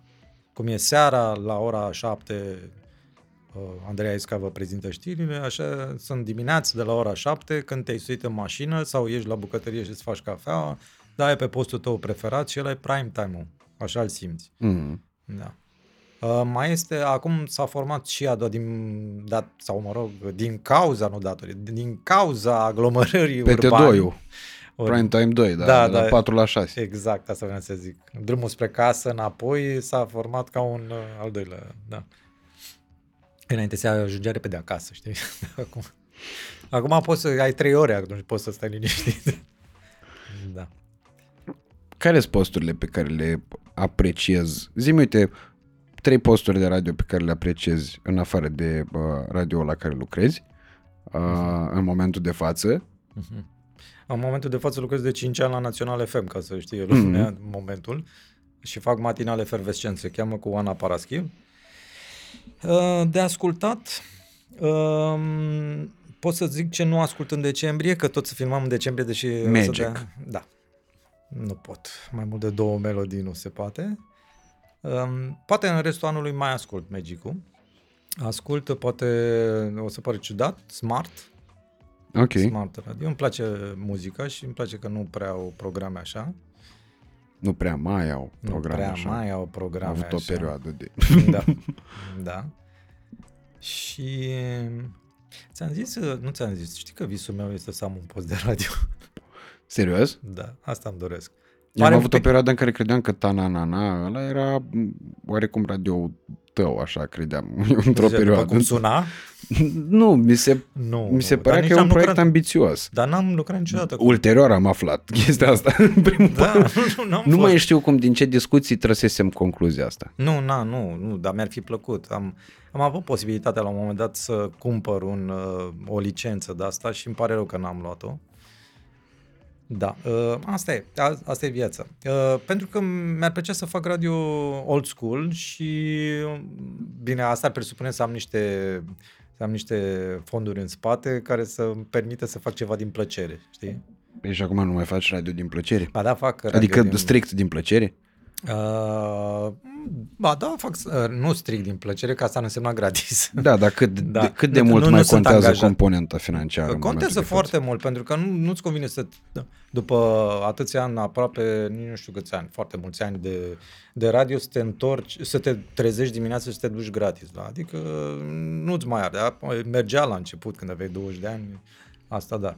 Dar după ce ai făcut atât, și să știi că, apropo de asta, e un subiect destul de neplăcut. Uh, Mie mi se pare că sunt foarte puțini oameni de radio care au mai rămas. Unul dintre ei era Andrei Gheorghe, care din, uh, cred că din cauza asta că nu a avut oportunitatea de a se de a-și trăi plăcerea radioului, cred că de asta și a clacat. U- Sau unul din motive poate să fie asta. Da, din păcate. A fost un om foarte bun de radio. Uh, E o lume mică asta a realizatorilor de radio. Mică în sensul că mulți vin, puțin rămân. Trece lumea prin fenomenul ăsta. Și ne cam știm. Din păcate nu suntem uniți nici aici, dar asta este. Și îmi pare rău că nu se mai face radio cum se făcea înainte. Adică să vii cu plăcere, să spui niște chestii, chiar dacă nu apar în Biblia lui a consultantului, că băi, nu spune asta, nu spune și omul te simte, cred că la radio, dacă ești natural sau ești un fake. Asta că mi se pare că se, s-a mecanizat foarte mult radio. Mecanicizat, cred că e cuvântul mm. corect. Mecanizat în sensul de... Adică, da, s-a automatizat. S-a automatizat, da, da, da mai degrabă da. așa. Uh, s-a francizat. Da, oricum că s-a, s-a francizat. și francizat. S-a da. și francizat, da, pentru că sunt... Uh... Adică întotdeauna există niște exemple din afară pe care trebuie să le urmăm, ceea ce oarecum e bine că trebuie să ai o, o sursă de inspirație din ceva, dar, uh, nu știu, de exemplu, uh, uh, mie la Manu du Sizonov mi-a fost prezentat de atâtea ori ca fiind uh, reper sau Capital FM mi-era prezentat ca fiind reper de uh, cum ar trebui să fie făcut radio încât la un moment dat am stat și m-am întrebat, zic, bă băiatule, dar noi nu suntem nici la Londra, nici la Paris. Da. E primul, să fie pe, primul pas. Pe profilul ascultătorului din România. Eu am mm-hmm. fost, și când am fost în Franța, am fost la cursurile alea de acolo, am fost în, în niște radiouri și am, uh, mai mult am găscat gura, deși am și lucrat pe acolo, Uh, și am văzut cum fiecare radio are publicul lui, fiecare, unele sunt de știri, unele sunt, am fost la un radio, se chema Radio Rebel sau ceva de genul ăsta, unde, băi nene, deci erau acolo numai militanți, deci erau oameni îmbrăcați în de asta de camuflaj și vorbeau răstit, erau, aveau publicul lor, erau, era un uh, radio pe o anumită nișă. Am fost acum câțiva ani uh, în Sankt Petersburg și am fost la un post de radio Uh, care era plasat undeva pe stradă, pe stradă în sensul că la o stradă circulată, erau vitrinele, se vedea înăuntru cum Au copiat de la B1. Dar B1 nu se, ve, nu, mai, nu se mai vede nimic bine, nu se mai vede nici pe post. Ideea este că da, uh, nu se mai vede nici din afară. Și era foarte frumos, nu mai țin minte cum se chema radio era, cred că era ceva de rock și oamenii făcuseră lângă, făcuseră o chestie de bar. Și am întrebat, dar pentru ce chestia asta? Păi zice, mai vin ascultători și mai servesc câte o băutură în ce și stăm de vorbă. Și adică era o chestie Și era foarte... un radio mare? Nu, era un radio mic. Era un radio mic. Ah, ok. Asta mi-ar plăcea Că știu că Energie, de exemplu, e foarte prezent A... și pe piața rusească, adică am impresia că e number one-ul lor. Nu mai țin minte, nu, da, da, Energie. Bine, după, franciză... după ce vrea să zică Putin, asta clar. Da, da. Nu number one. Number one-ul mm. de după number one. Da. de după ăla incontestabil. RAS, nu? RAS Vatri, deci a trebuit number RAS sau nu știu, nu știu da. cum se zice. Uh, și mi-a plăcut ideea aia, mi-a plăcut de radio la care e un uh, radio uh, care interacționează, știi? Asta mi-ar plăcea să am, să am un, un post de radio pe o stradă circulată din București, dacă mai sta în București, așa, dacă mai suport orașul ăsta, uh, cu vitrinele afară, să vină lumea să se uite la tine, practic te promovezi și să fie un radio mic, să fie un radio care să fie ascultat, nu că e obligatoriu, nu că îți dă bani, nu că îți dă premii, nu că pentru ceea ce vorbesc cu oamenii acolo. Și pare interesant, știi?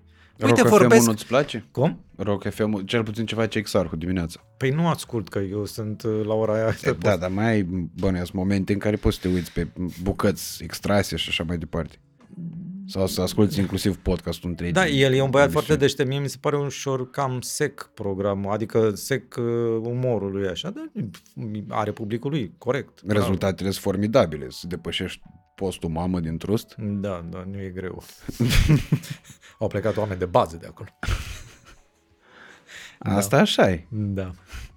Adevărul ăsta este, că până la plecarea Asta. voastră erați nu cred că e indetronabil, nu cred că e cuvânt. Acum vreau să vă zic o chestie. Știi că... De nedetronat.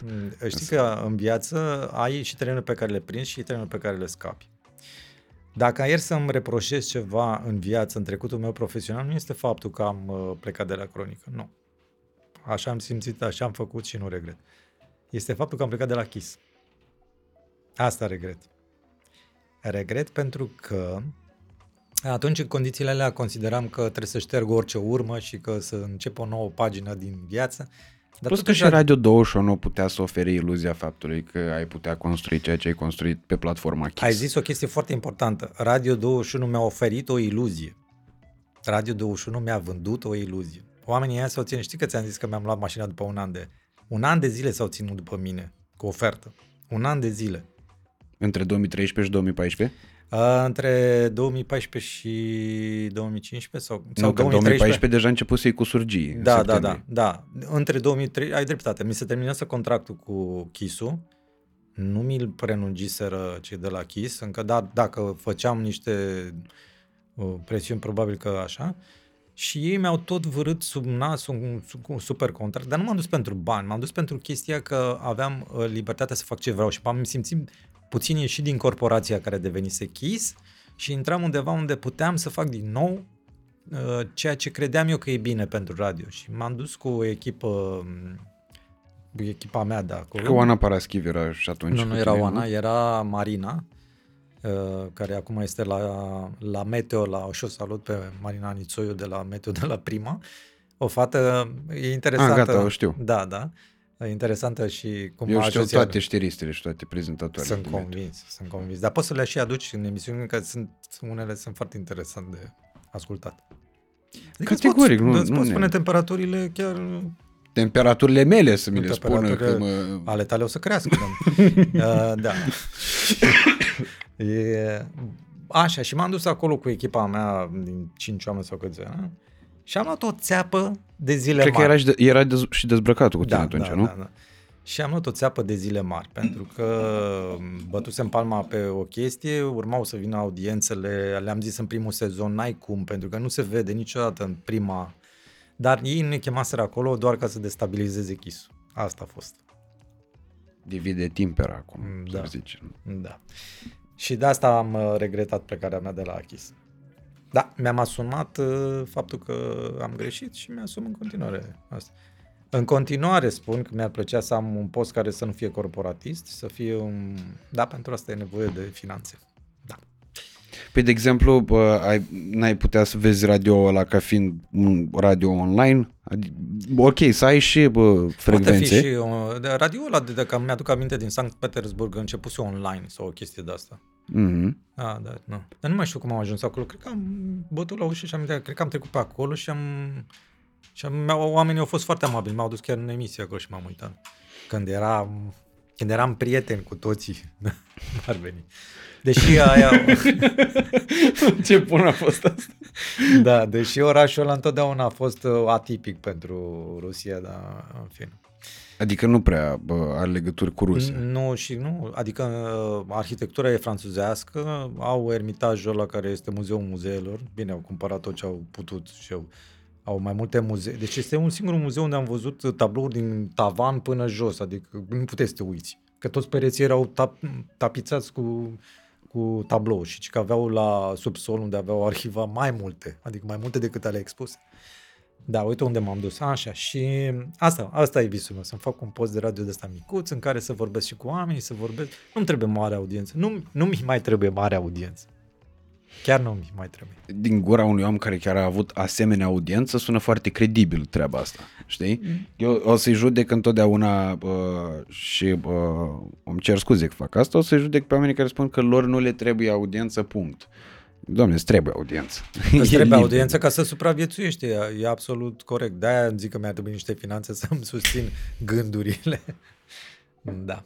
Ai, mi se pare un vis foarte realizabil și totodată un vis foarte mișto, pentru că până la urmă urmei cred că despre asta e pasiunea de a face radio și uh, toată chestia asta mecanică din punctul meu de vedere, pentru că eu mai, mai ascult radiouri uh, în momentul de Animație. față cu... E un fel de animație. E, nu? Da, dar o ascult, le ascult cu un ochi, cu o ureche critică, să zic. Pentru că inițial, când ascultam Cronica Cărcotașilor, o ascultam de drag, punct.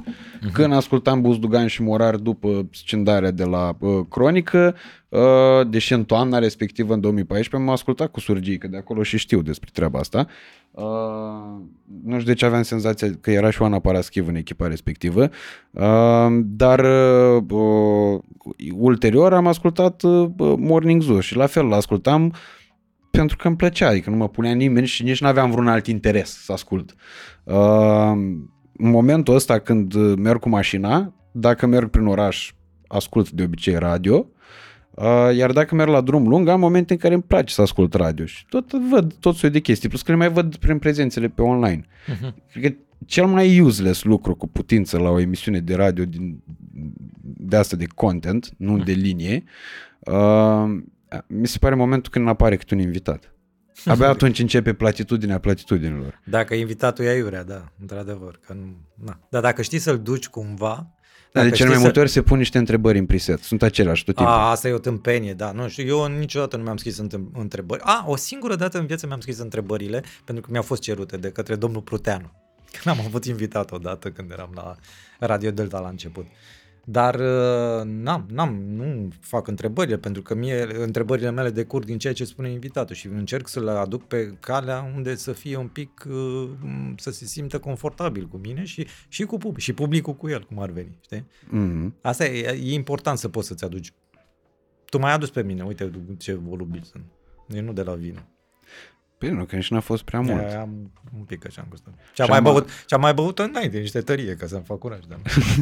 și am avut la un moment dat senzația că am, uh, am atins niște puncte, uh, nu că punctele erau sensibile, maniera în care am făcut-o eu n-am făcut-o cât de bine aș fi putut să o fac în așa fel încât să nu se simtă uh, un interes a meu în uh, a născoci un subiect de scandal, că nu asta am, mi-am dorit. Dar tu poți să ne scocești, dar eu nu o să marșez la chestia asta. Da, uite, vezi, simplu, simplu fapt a, a necesității completării mă face să cred că am fost uh, nepoliticos și îmi cer no, scuze. E, nu, stai mai liniștit, nu, Radu, nu, stai liniștit. Adică chiar nu, bă, nu urmăresc treaba asta, bă, n-am urmărit-o cu nimeni niciodată uh, și din nou am făcut chestia asta pentru că asta, în felul ăsta am simțit eu că pot da naștere unor conversații valoroase și pentru privitor și în primul rând pentru mine, pentru că eu nu m-am ascuns. În momentul în care uh, fac treaba asta, o fac strict, inițial strict din curiozitatea mea. Nu o să întreb niciodată, uh, nu o să adresez niște întrebări invitatului de a căror răspuns nu sunt eu curios. Hmm. Ce ați mai lansat în ultimul timp? exact. Două rachete. uh, da. Bun, uh, televiziunea cum o vezi? Pentru că aici e din nou o da, discuție nu, foarte Dacă o mai văd, asta, mai văd televiziune.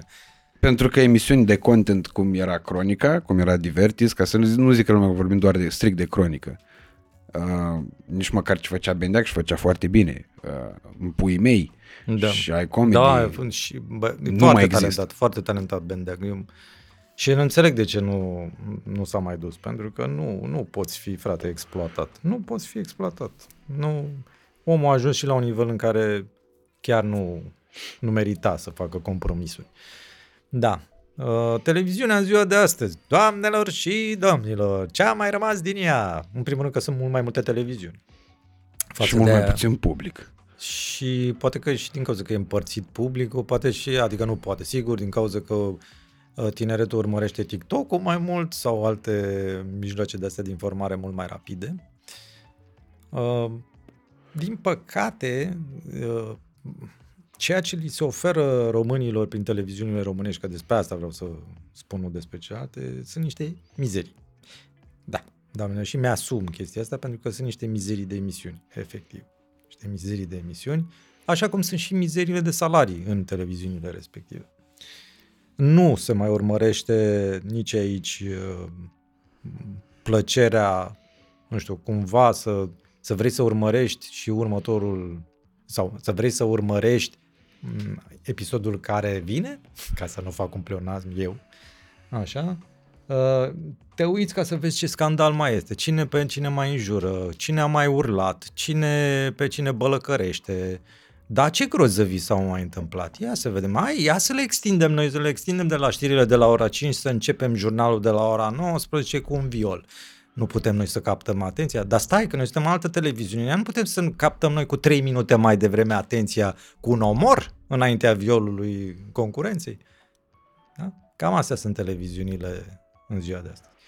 Și sunt foarte puține uh, mega show-uri da, sau show-uri adevărate.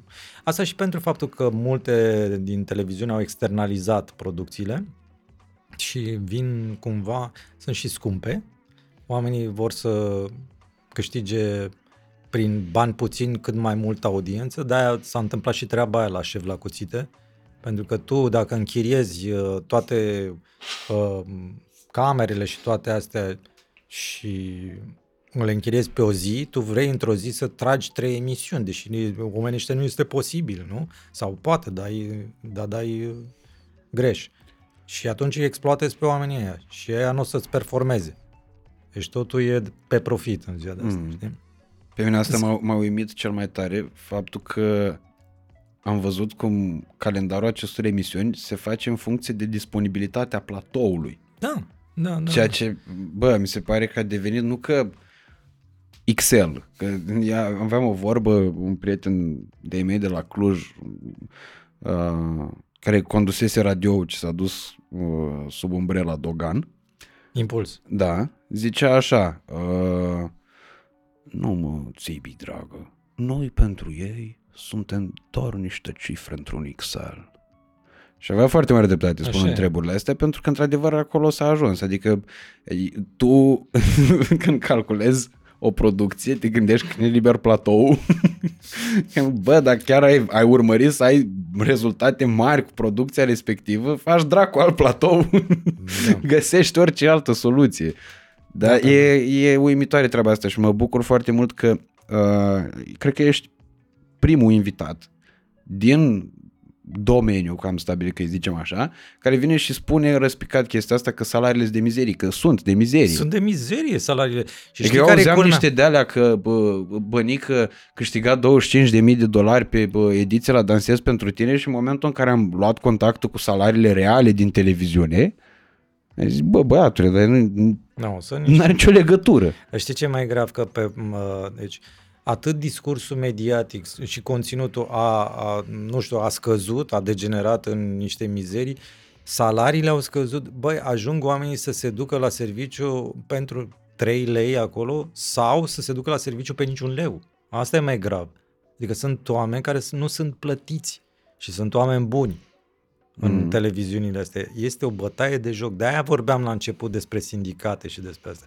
Pentru că dacă tu l-ai strânge de gât cu sindicatul pe patron, ăla n-ar putea să-și bată joc de tine. Și știu de chestia asta pentru că, nu mă fere să zic, eu am fost neplătit la prima un an și ceva. E, și nu ești ca singular. Uh, de notorietate mă refer. Da.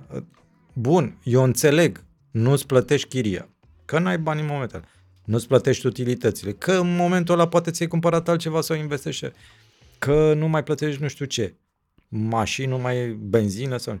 Bă, dar să nu-ți plătești angajații cu care ți-ai ridicat business-ul timp de 14 ani. 14 ani, băi, o viață de om am lucrat acolo, împreună, nu că pentru tine, că am lucrat și pentru banul ăsta. Bă, da, să nu-ți bagi joc de el, să mi se pare o bătaie de joc enormă și dacă ar fi fost o legislație dintr-o țară civilizată, omul ăla, a doua afacere, n-ar mai fi trebuit să, să o facă în România. Să nu mai aibă dreptul să deschidă nicio afacere, nici sub uh, alt paravan sau nu știu. Deci dacă tu ai dat țeapă și ai intrat într-un faliment în care la masa credală te înscrii totul cu o altă firmă, căreia ești tu dator, cică, dar ai un paravan în față și ți iei banii și lumea știe, vede, bă, pe bune, unde trăim? Și aia săracii n-au bani să ducă acasă la copii de sărbători. Sau. Nu e nicio sfârâială în ziua de Dar banii aia ți-ai luat vreodată înapoi? Eu mi-am luat atunci. Că am fost pe cale că... legală sau Pe cale legală. De bunăvoie? Păi i-am dat în judecată, pe cale legală, da. Okay. Be, dar n-am ajuns la judecată pentru că am avut o înțelegere și o eșalonare și... Dar nu se fac chestiile astea. Nu se fac pentru că De ce ajungi pare... la chestia asta? De ce să ajungi așa? Da. Mi se pare că e o canibalizare a, uh, în lupta asta spre profit. De ce? Pentru că inclusiv dacă să mă uit la asta cu ringie, e despre bani, punct. E despre bani, punct. Nu mai e despre calitate editorială, despre nimic altceva. Dar nu mai e nici despre oamenii care lucrează acolo. Aia e mai Categ- grav. A, bine, cred că despre asta n-a fost decât la cele mai de demult începuturi.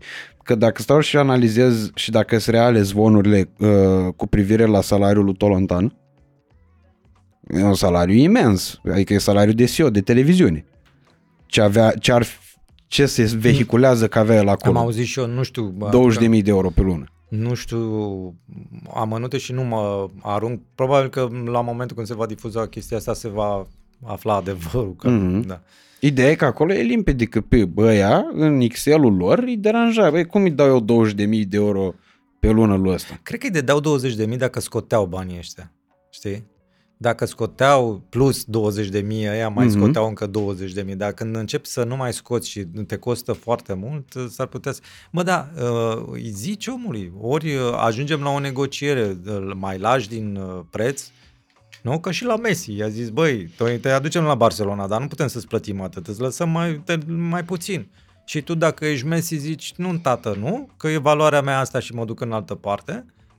Da? Dacă nu ești Messi, poți să zici, da, tată, înțeleg prin ce trece business-ul, sunt de acord să-mi reduci leafa și mergem mai departe, să încercăm să aducem din nou profitul ăla pe care... Dar nu dai afară, nu faci chestii de-astea, îl ștergi din Excel vorba ta. Nu e un, nu e un semn în Excel, este un om. Indiferent că e Tolontan sau că e ultimul păi cred reporter că, venit. Na. Cred că asta e strategia de a-l îndepărta pe om cu cât mai multă eficiență, adică cât mai puțin, uh, cât mai puțin cost uh, de timp. A făcut scandalul ăsta, asta se e cu pariurile, că eu nu cred că pe aia de la... Adică, realist vorbind, eu chiar nu cred că pe aia uh, care și dețin case de pariuri, din câte am înțeles, uh-huh. uh, și care bagă o căruță de bani nu doar în GSP, în toate publicații, că au ajuns sponsori la Vocea României și la șef la cuțite cu reclame mascate și pe la toate show-urile astea, nu cred că pe aia îi deranja faptul că Tolontan sau că bă, bă, Buzărin, dacă nu mă așa, așa chema. Țepelin. Țepelin, pardon, fac o confuzie, iertați-mă.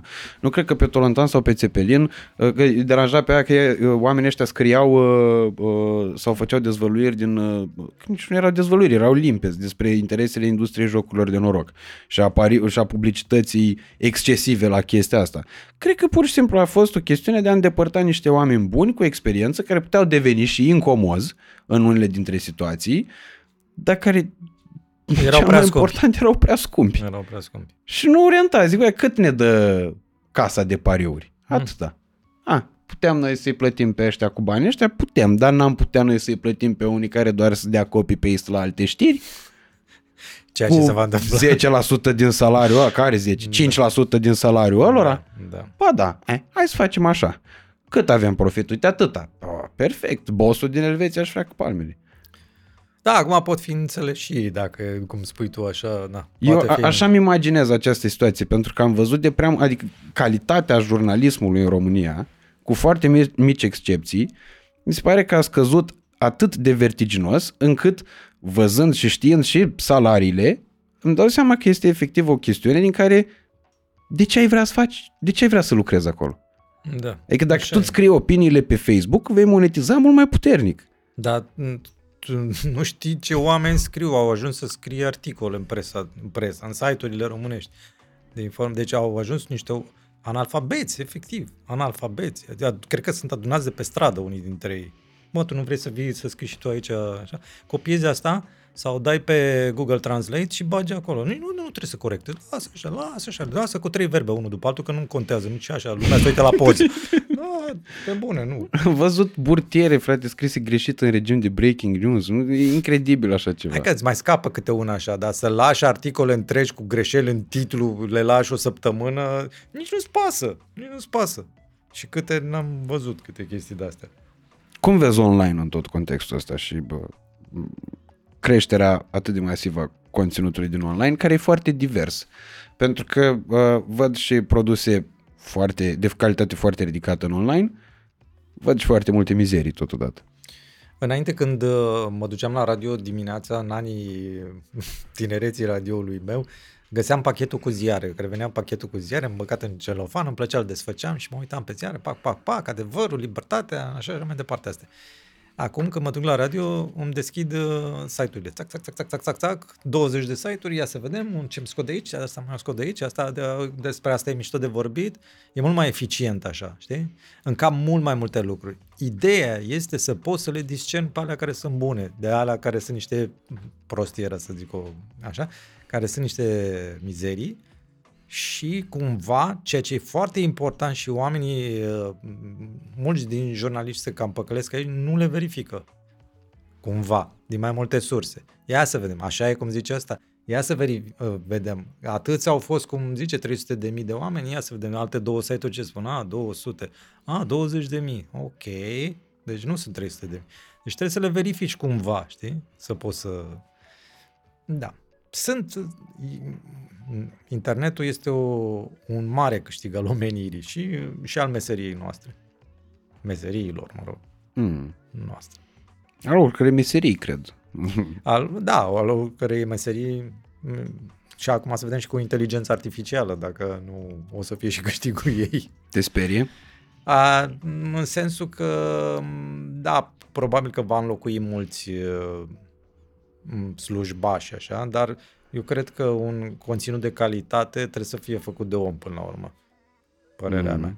Adică în calitate, pentru că oamenii sunt cei originali. Nu cred că o, un, uh, o inteligență, un robot, ceva, îți va inventa ceva ce... Nu, îți va inventa ceva pe baza unor chestii pe care le are deja în memorie acolo și scoate o variantă. Dar tu, ca om, poți să scoți altceva mult mai tare, orică. Eu așa cred. Nu, nu mi-e frică de chestia asta.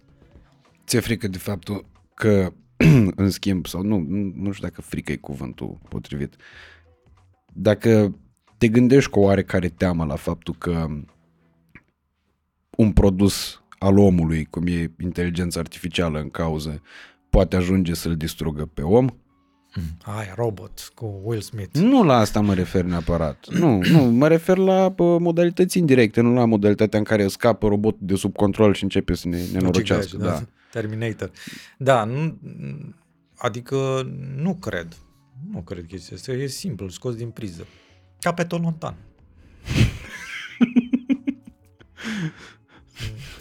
Dar aici la, la propriu. Da. Nu cred chestia asta, pentru că toate, toate, toată inteligența asta artificială uh, funcționează doar dacă este alimentată. Și acum cine alimentează inteligența artificială. Păi și dacă ajunge să se autoalimenteze? Mai lasă-mă, dar și își plătește singură facturile. Ce vorbești? nu cred. Nu, nu cred.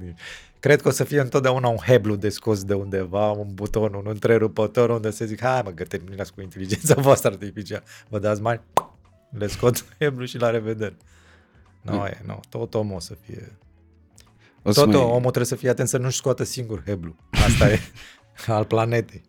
Și să spună că a fost vina inteligenței artificiale. Ce să mai spună? Că niciodată nu e omul vinovat. Cu, cui să spun?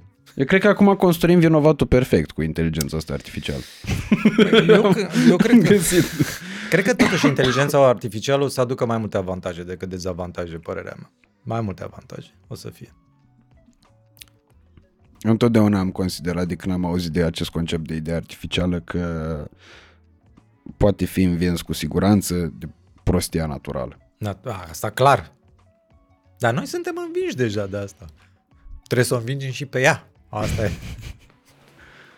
O să fac o altă trimitere la epoca uh, de când eu, da, eu mă, tre- mă trezeam tot timpul cu tine în uh, difuzorul ori a radioului, ori a radioului mașinii. Și țin minte că voi înregistrați cronica marțea și uh, miercurea vorbeați despre ce ați înregistrat și ce, ce va urma pe post uh, da, seara da, da, cu da. pricina și mai erau niște discuții savuroase pe care eu nu le prea înțelegeam atunci, dar ulterior, reamintindu-mi-le, mi-am dat seama la ce făceați referință. Uh, referire, nu referință. Uh, erau acele discuții în care vă contrați pe baza unor meciuri de fotbal în care bă, Șerban era sponsor al, era sponsor, era susținător, era susținător al Craiovei și țineam cu steaua. Și tu țineai cu steaua, da. da. De unde am tras concluzia că încă din perioada respectivă era limpede faptul că ești un împătimit al privirii sportului. că după aia am văzut și farza cu Zmărândescu. Da. și... Îți dai seama, deci toată lumea știe de chestie, dar îți dai seama că aia nu apărea în spațiu public dacă nu voiam. A, da, categoric. Da. Păi, da, tu știi că invitația mea la podcast așa a ajuns să se petreacă. Adică? Am făcut o seară la uh, studio când am jucat cu Elveția.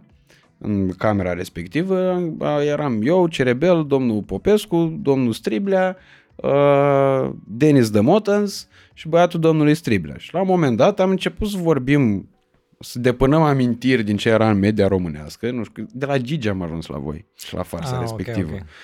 Și uh, lui Vladimir Striblea, care are 17 ani, și lui Denis, care nu e de, așa, de atât de mult timp în România, trebuia să le prezentăm, noi le prezentăm niște noutăți în momentul în care Ah, le-am da, pus era, asta am pe, înțeles. pe YouTube. Și atunci bă, Răzvan a spus că, zic că eu chiar sunt curios cum de bă, Mihai a lăsat chestia asta să iasă pe post. Și după aia cum stai și mânca fistic, la un moment dat îmi zice, zic, bă, uh, uite, pe Găinuș ar trebui să-l chem la podcast. Momentul în care am stat și m-am gândit, zic, bă, brilliant, ești nebun, n-a fost nicăieri, la niciun podcast mare. Brilliant A fost idea. de la micuțe.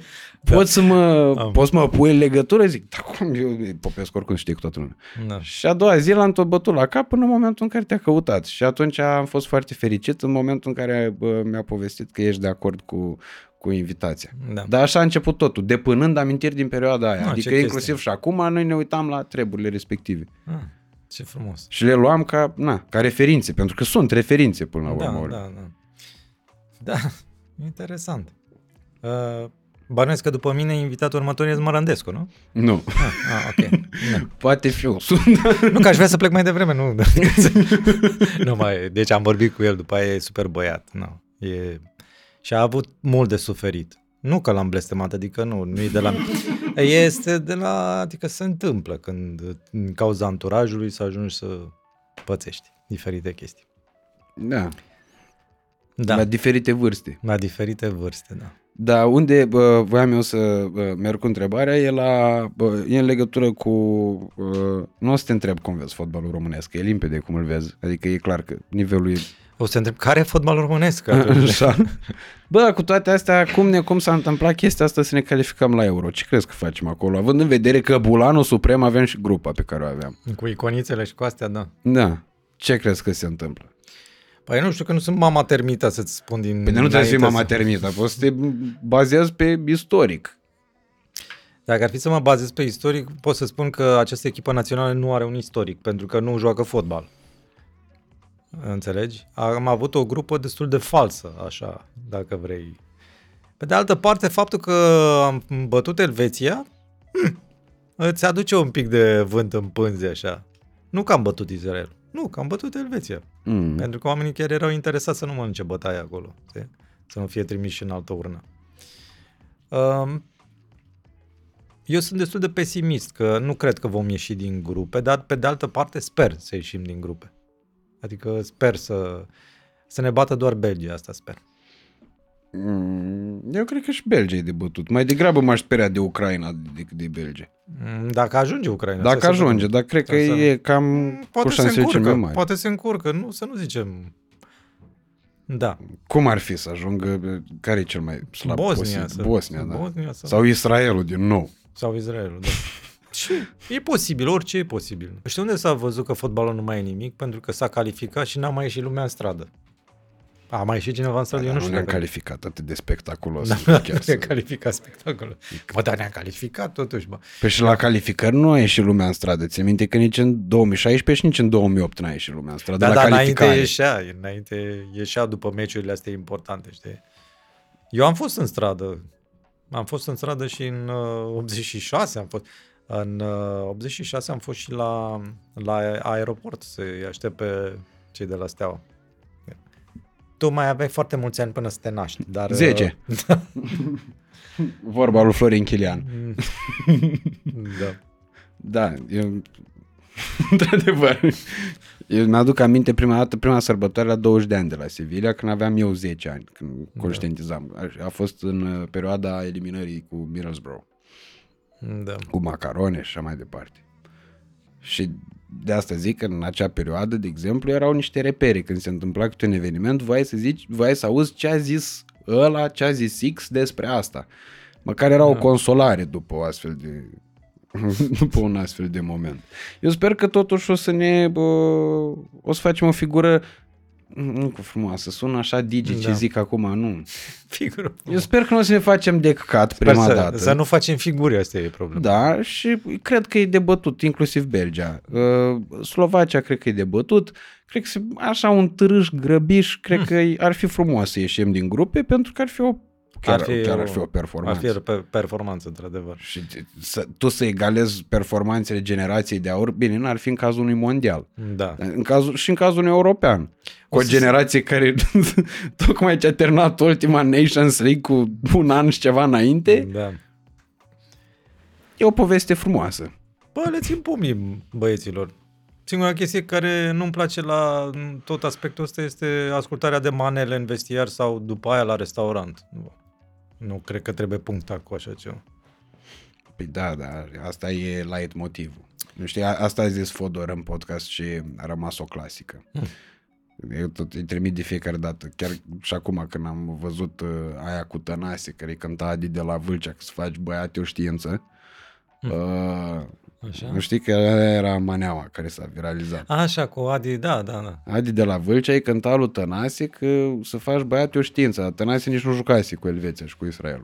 Ah, ok. Nici nu știu dacă a fost convocat. No, Cred că a da, venit da. și el cu băieții doar ca să-i da. lase da. mister la manele. Da, da, da, lase la manele. că, că asta a zis Fodor. A zis că zic, bă, unde am auzit eu undeva, zis că dacă ne culcăm de vreme și câștigăm etapa asta, a zis că ne lasă mister la manele. La manele, da.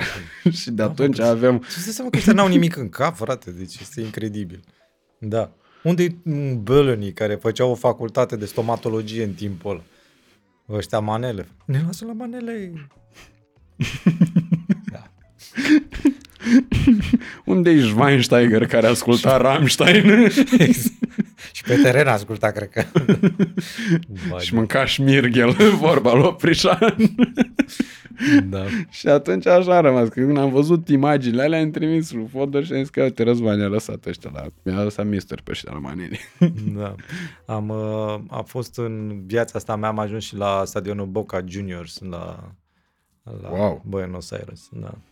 Și, bă, e un cult acolo. E un cult, că de acolo a plecat Messi și are statui pe stradă, are, mă rog, da, sunt de astea de suveniruri cum ar veni, dar să faci poză cu ele. Că... Și dacă stai să te gândești la noi, fenomenul ăsta nu există. Unde? Nu avem pe nimeni să... Dar nici nu avem pe nimeni la nivelul lui Messi. Da, bine, îl avem pe Hagi, care totuși a fost Messi al nostru, dacă vrei. Da, dar au trecut Cumva. vreo aproape 30 de ani. Au trecut, da. Ăștia Messi e contemporan cu ei. Încă joacă. da. Plus că acolo nu poți să te lase la manele, te lasă la tango maxim. Da, să știi că chestia asta... Te lasă la Gotham Project. da, la noi e fenomen. Asta e toată, e, cred că și fotbalul e o manea, de fapt e o manelizare, știi? Asta cam, tot vorbeam de cum a ajuns societatea. Cam asta e. Eu mai și dacă nu bate, nu nimic. Hai mai băgăm o tânguire dacă nu bate. Pe când ăia, frate, erau niște oameni care, nu știu, trăiau fenomenul ăla tră- și îl trăiesc în continuare, știi? Poate și din cauza asta se întâmplă nebuniile alea pe stadioanele sud-americane cu se bat și nu știu. Asta nu e ok. Dar la noi Ai se întâmpl... ce s-a întâmplat acum la Argentina cu Brazilia? Da, da, da, de, o, de a băgat echipa... Așa ceva n-am văzut în viața mea. A băgat Messi echipa la vestiere că... Da. Înainte să-i bage vestiere, a băgat la peluză prima dată, că să încearcă să-i, să încerce să-i liniștească da, pe și ea. era să-l pognească și pe portar. da, da.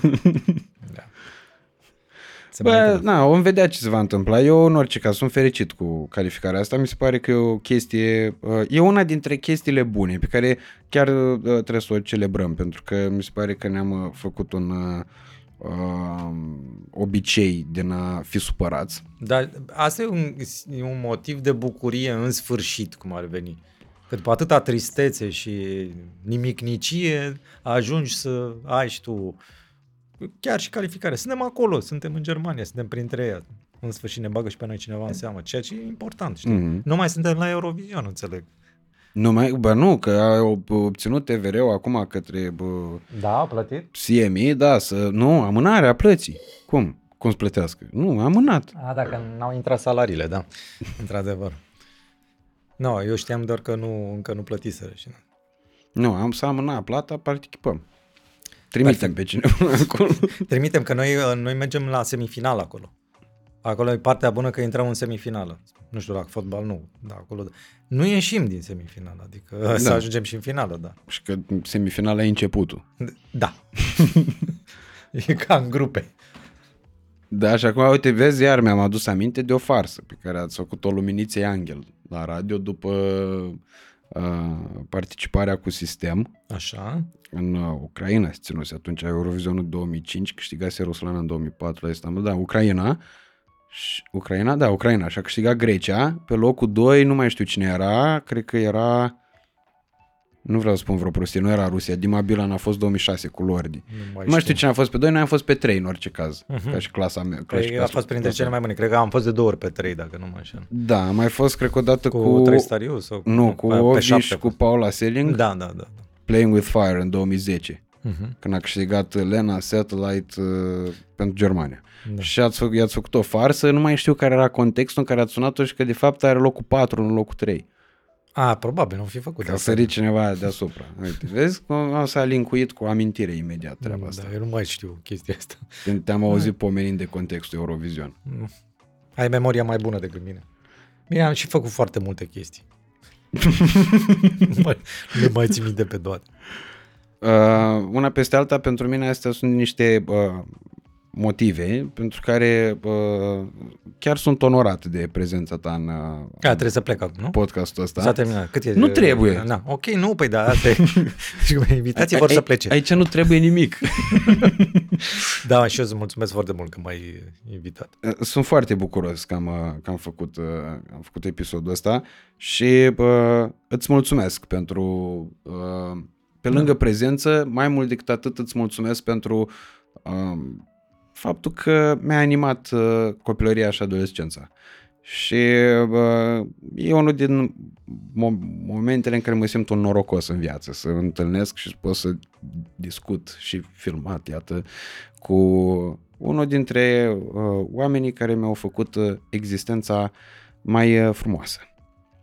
Mă simt ca un unchi care a fost plecat pe mare foarte mult Nu timp. trebuie și înțeleg de ce vrei să Da. glumești pe baza chestia asta, Da. dar e super sincer ce ți-am spus, să știi. Mă simt ca Și ăla cred că ai din, simțit-o. din naufragiații de- după 20 de ani.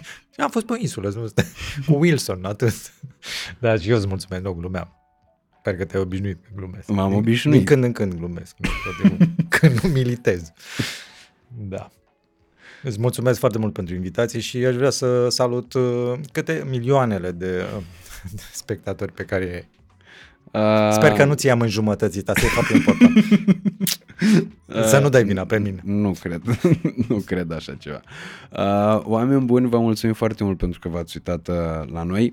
Uh, nu uitați uh, că îl uh, puteți asculta pe Mihai Găinușă în uh, fiecare dimineață la matinal efervescent la Național FM cu alături de Oana Paraschiv, mă rog, cred corect e Oana Paraschiv alături de Mihai Găinușă, da, conform contextului e corect cum am spus acum. Uh, vedeți, încep să uh, îmi analizez foarte atent fiecare vorbă pe care o spun, că uh, totuși, na, eu în, în fața mea e un om care uh, se pricepe la treaba asta mult mai bine decât mine și care are și, uh, îi mulțumesc că nu m-a corectat el deloc. în Tot Da, dar am o discursul meu. listă, s-a terminat, am o listă. Uh, uh, Deci matinal efervescent în fiecare zi de luni Mulțumesc. până vineri 7 la 10 pe Național FM uh, și Mihai Găinușă pe Facebook e destul de activ. Uh, urmărindu-l în uh, pregătirea acestui episod uh, mi-am dat seama că am toate motivele să o fac în continuare uh, drept pentru care vă recomand să-l uh, urmăriți uh, și dumneavoastră. Uh, și cine știe uh, tot de pe Facebook cred că veți afla și momentul în care visul uh, său de astăzi exprimat în uh, acest episod de podcast uh, va deveni și realitate și uh, îl veți putea auzi într-un post de radio așa cum vrea sufletul și cum vor mușchii lui să fie. O să am 80 de ani, dar asta nu contează. Sunt același om. Da, deci Da. voi ca să fiți la curent, curentați-vă. Uh, nu uitați dacă v-a plăcut acest episod să-l răsplătiți cu cele mai de preț daruri pentru noi și anume butonul de like, cel mai important comentariu, exprima pertinent fără înjurături, că alea cu înjurături deja se blochează automat. Uh, puteți să nu fiți de acord cu noi, dar fără să ne înjurați. Sau puteți să ne înjurați creativ, evitând da. Cuvântul cu P, cuvântul cu Pi, cuvântul cu Cu. nu știu Sau toate puteți să-l înjurați doar pe el, că eu nu suport. Da, Da.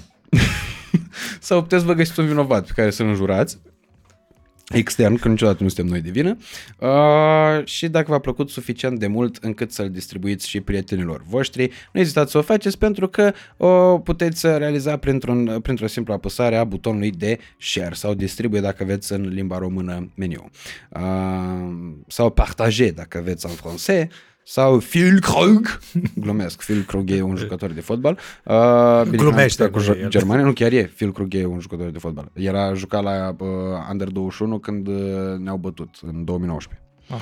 Era atacantul lor. Uh, și altceva ce aveam să vă spun. Nu știu dacă acest episod este primul sau al doilea din anul 2024, dar eu vă mai spun încă o dată la mulți ani și haideți să începem uh, cu bine acest an și cu uh, multe forțe proaspete pentru a realiza ceea ce ne-am propus. Sigur, e bine să ne propunem să realizăm tot ce Chestii ne-am propus, nu o să realizabile. realizăm chiar totul, Da. Da, de la propunere până la ce a ieșit, tot o să fie un raport Cel mai bine- calitate-preț bun. Da, ideea e să nu vă propuneți nimic, pentru că dacă veți realiza, va fi ca o surpriză. Da. da. să nu vă faceți iluzii ca să nu aveți mai Da. departe deziluzii. exact. Uh, vă mulțumim La tare mulți mult. ani. La mulți ani și Doamne ajută. Să aveți uh, un weekend și o săptămână următoare de poveste.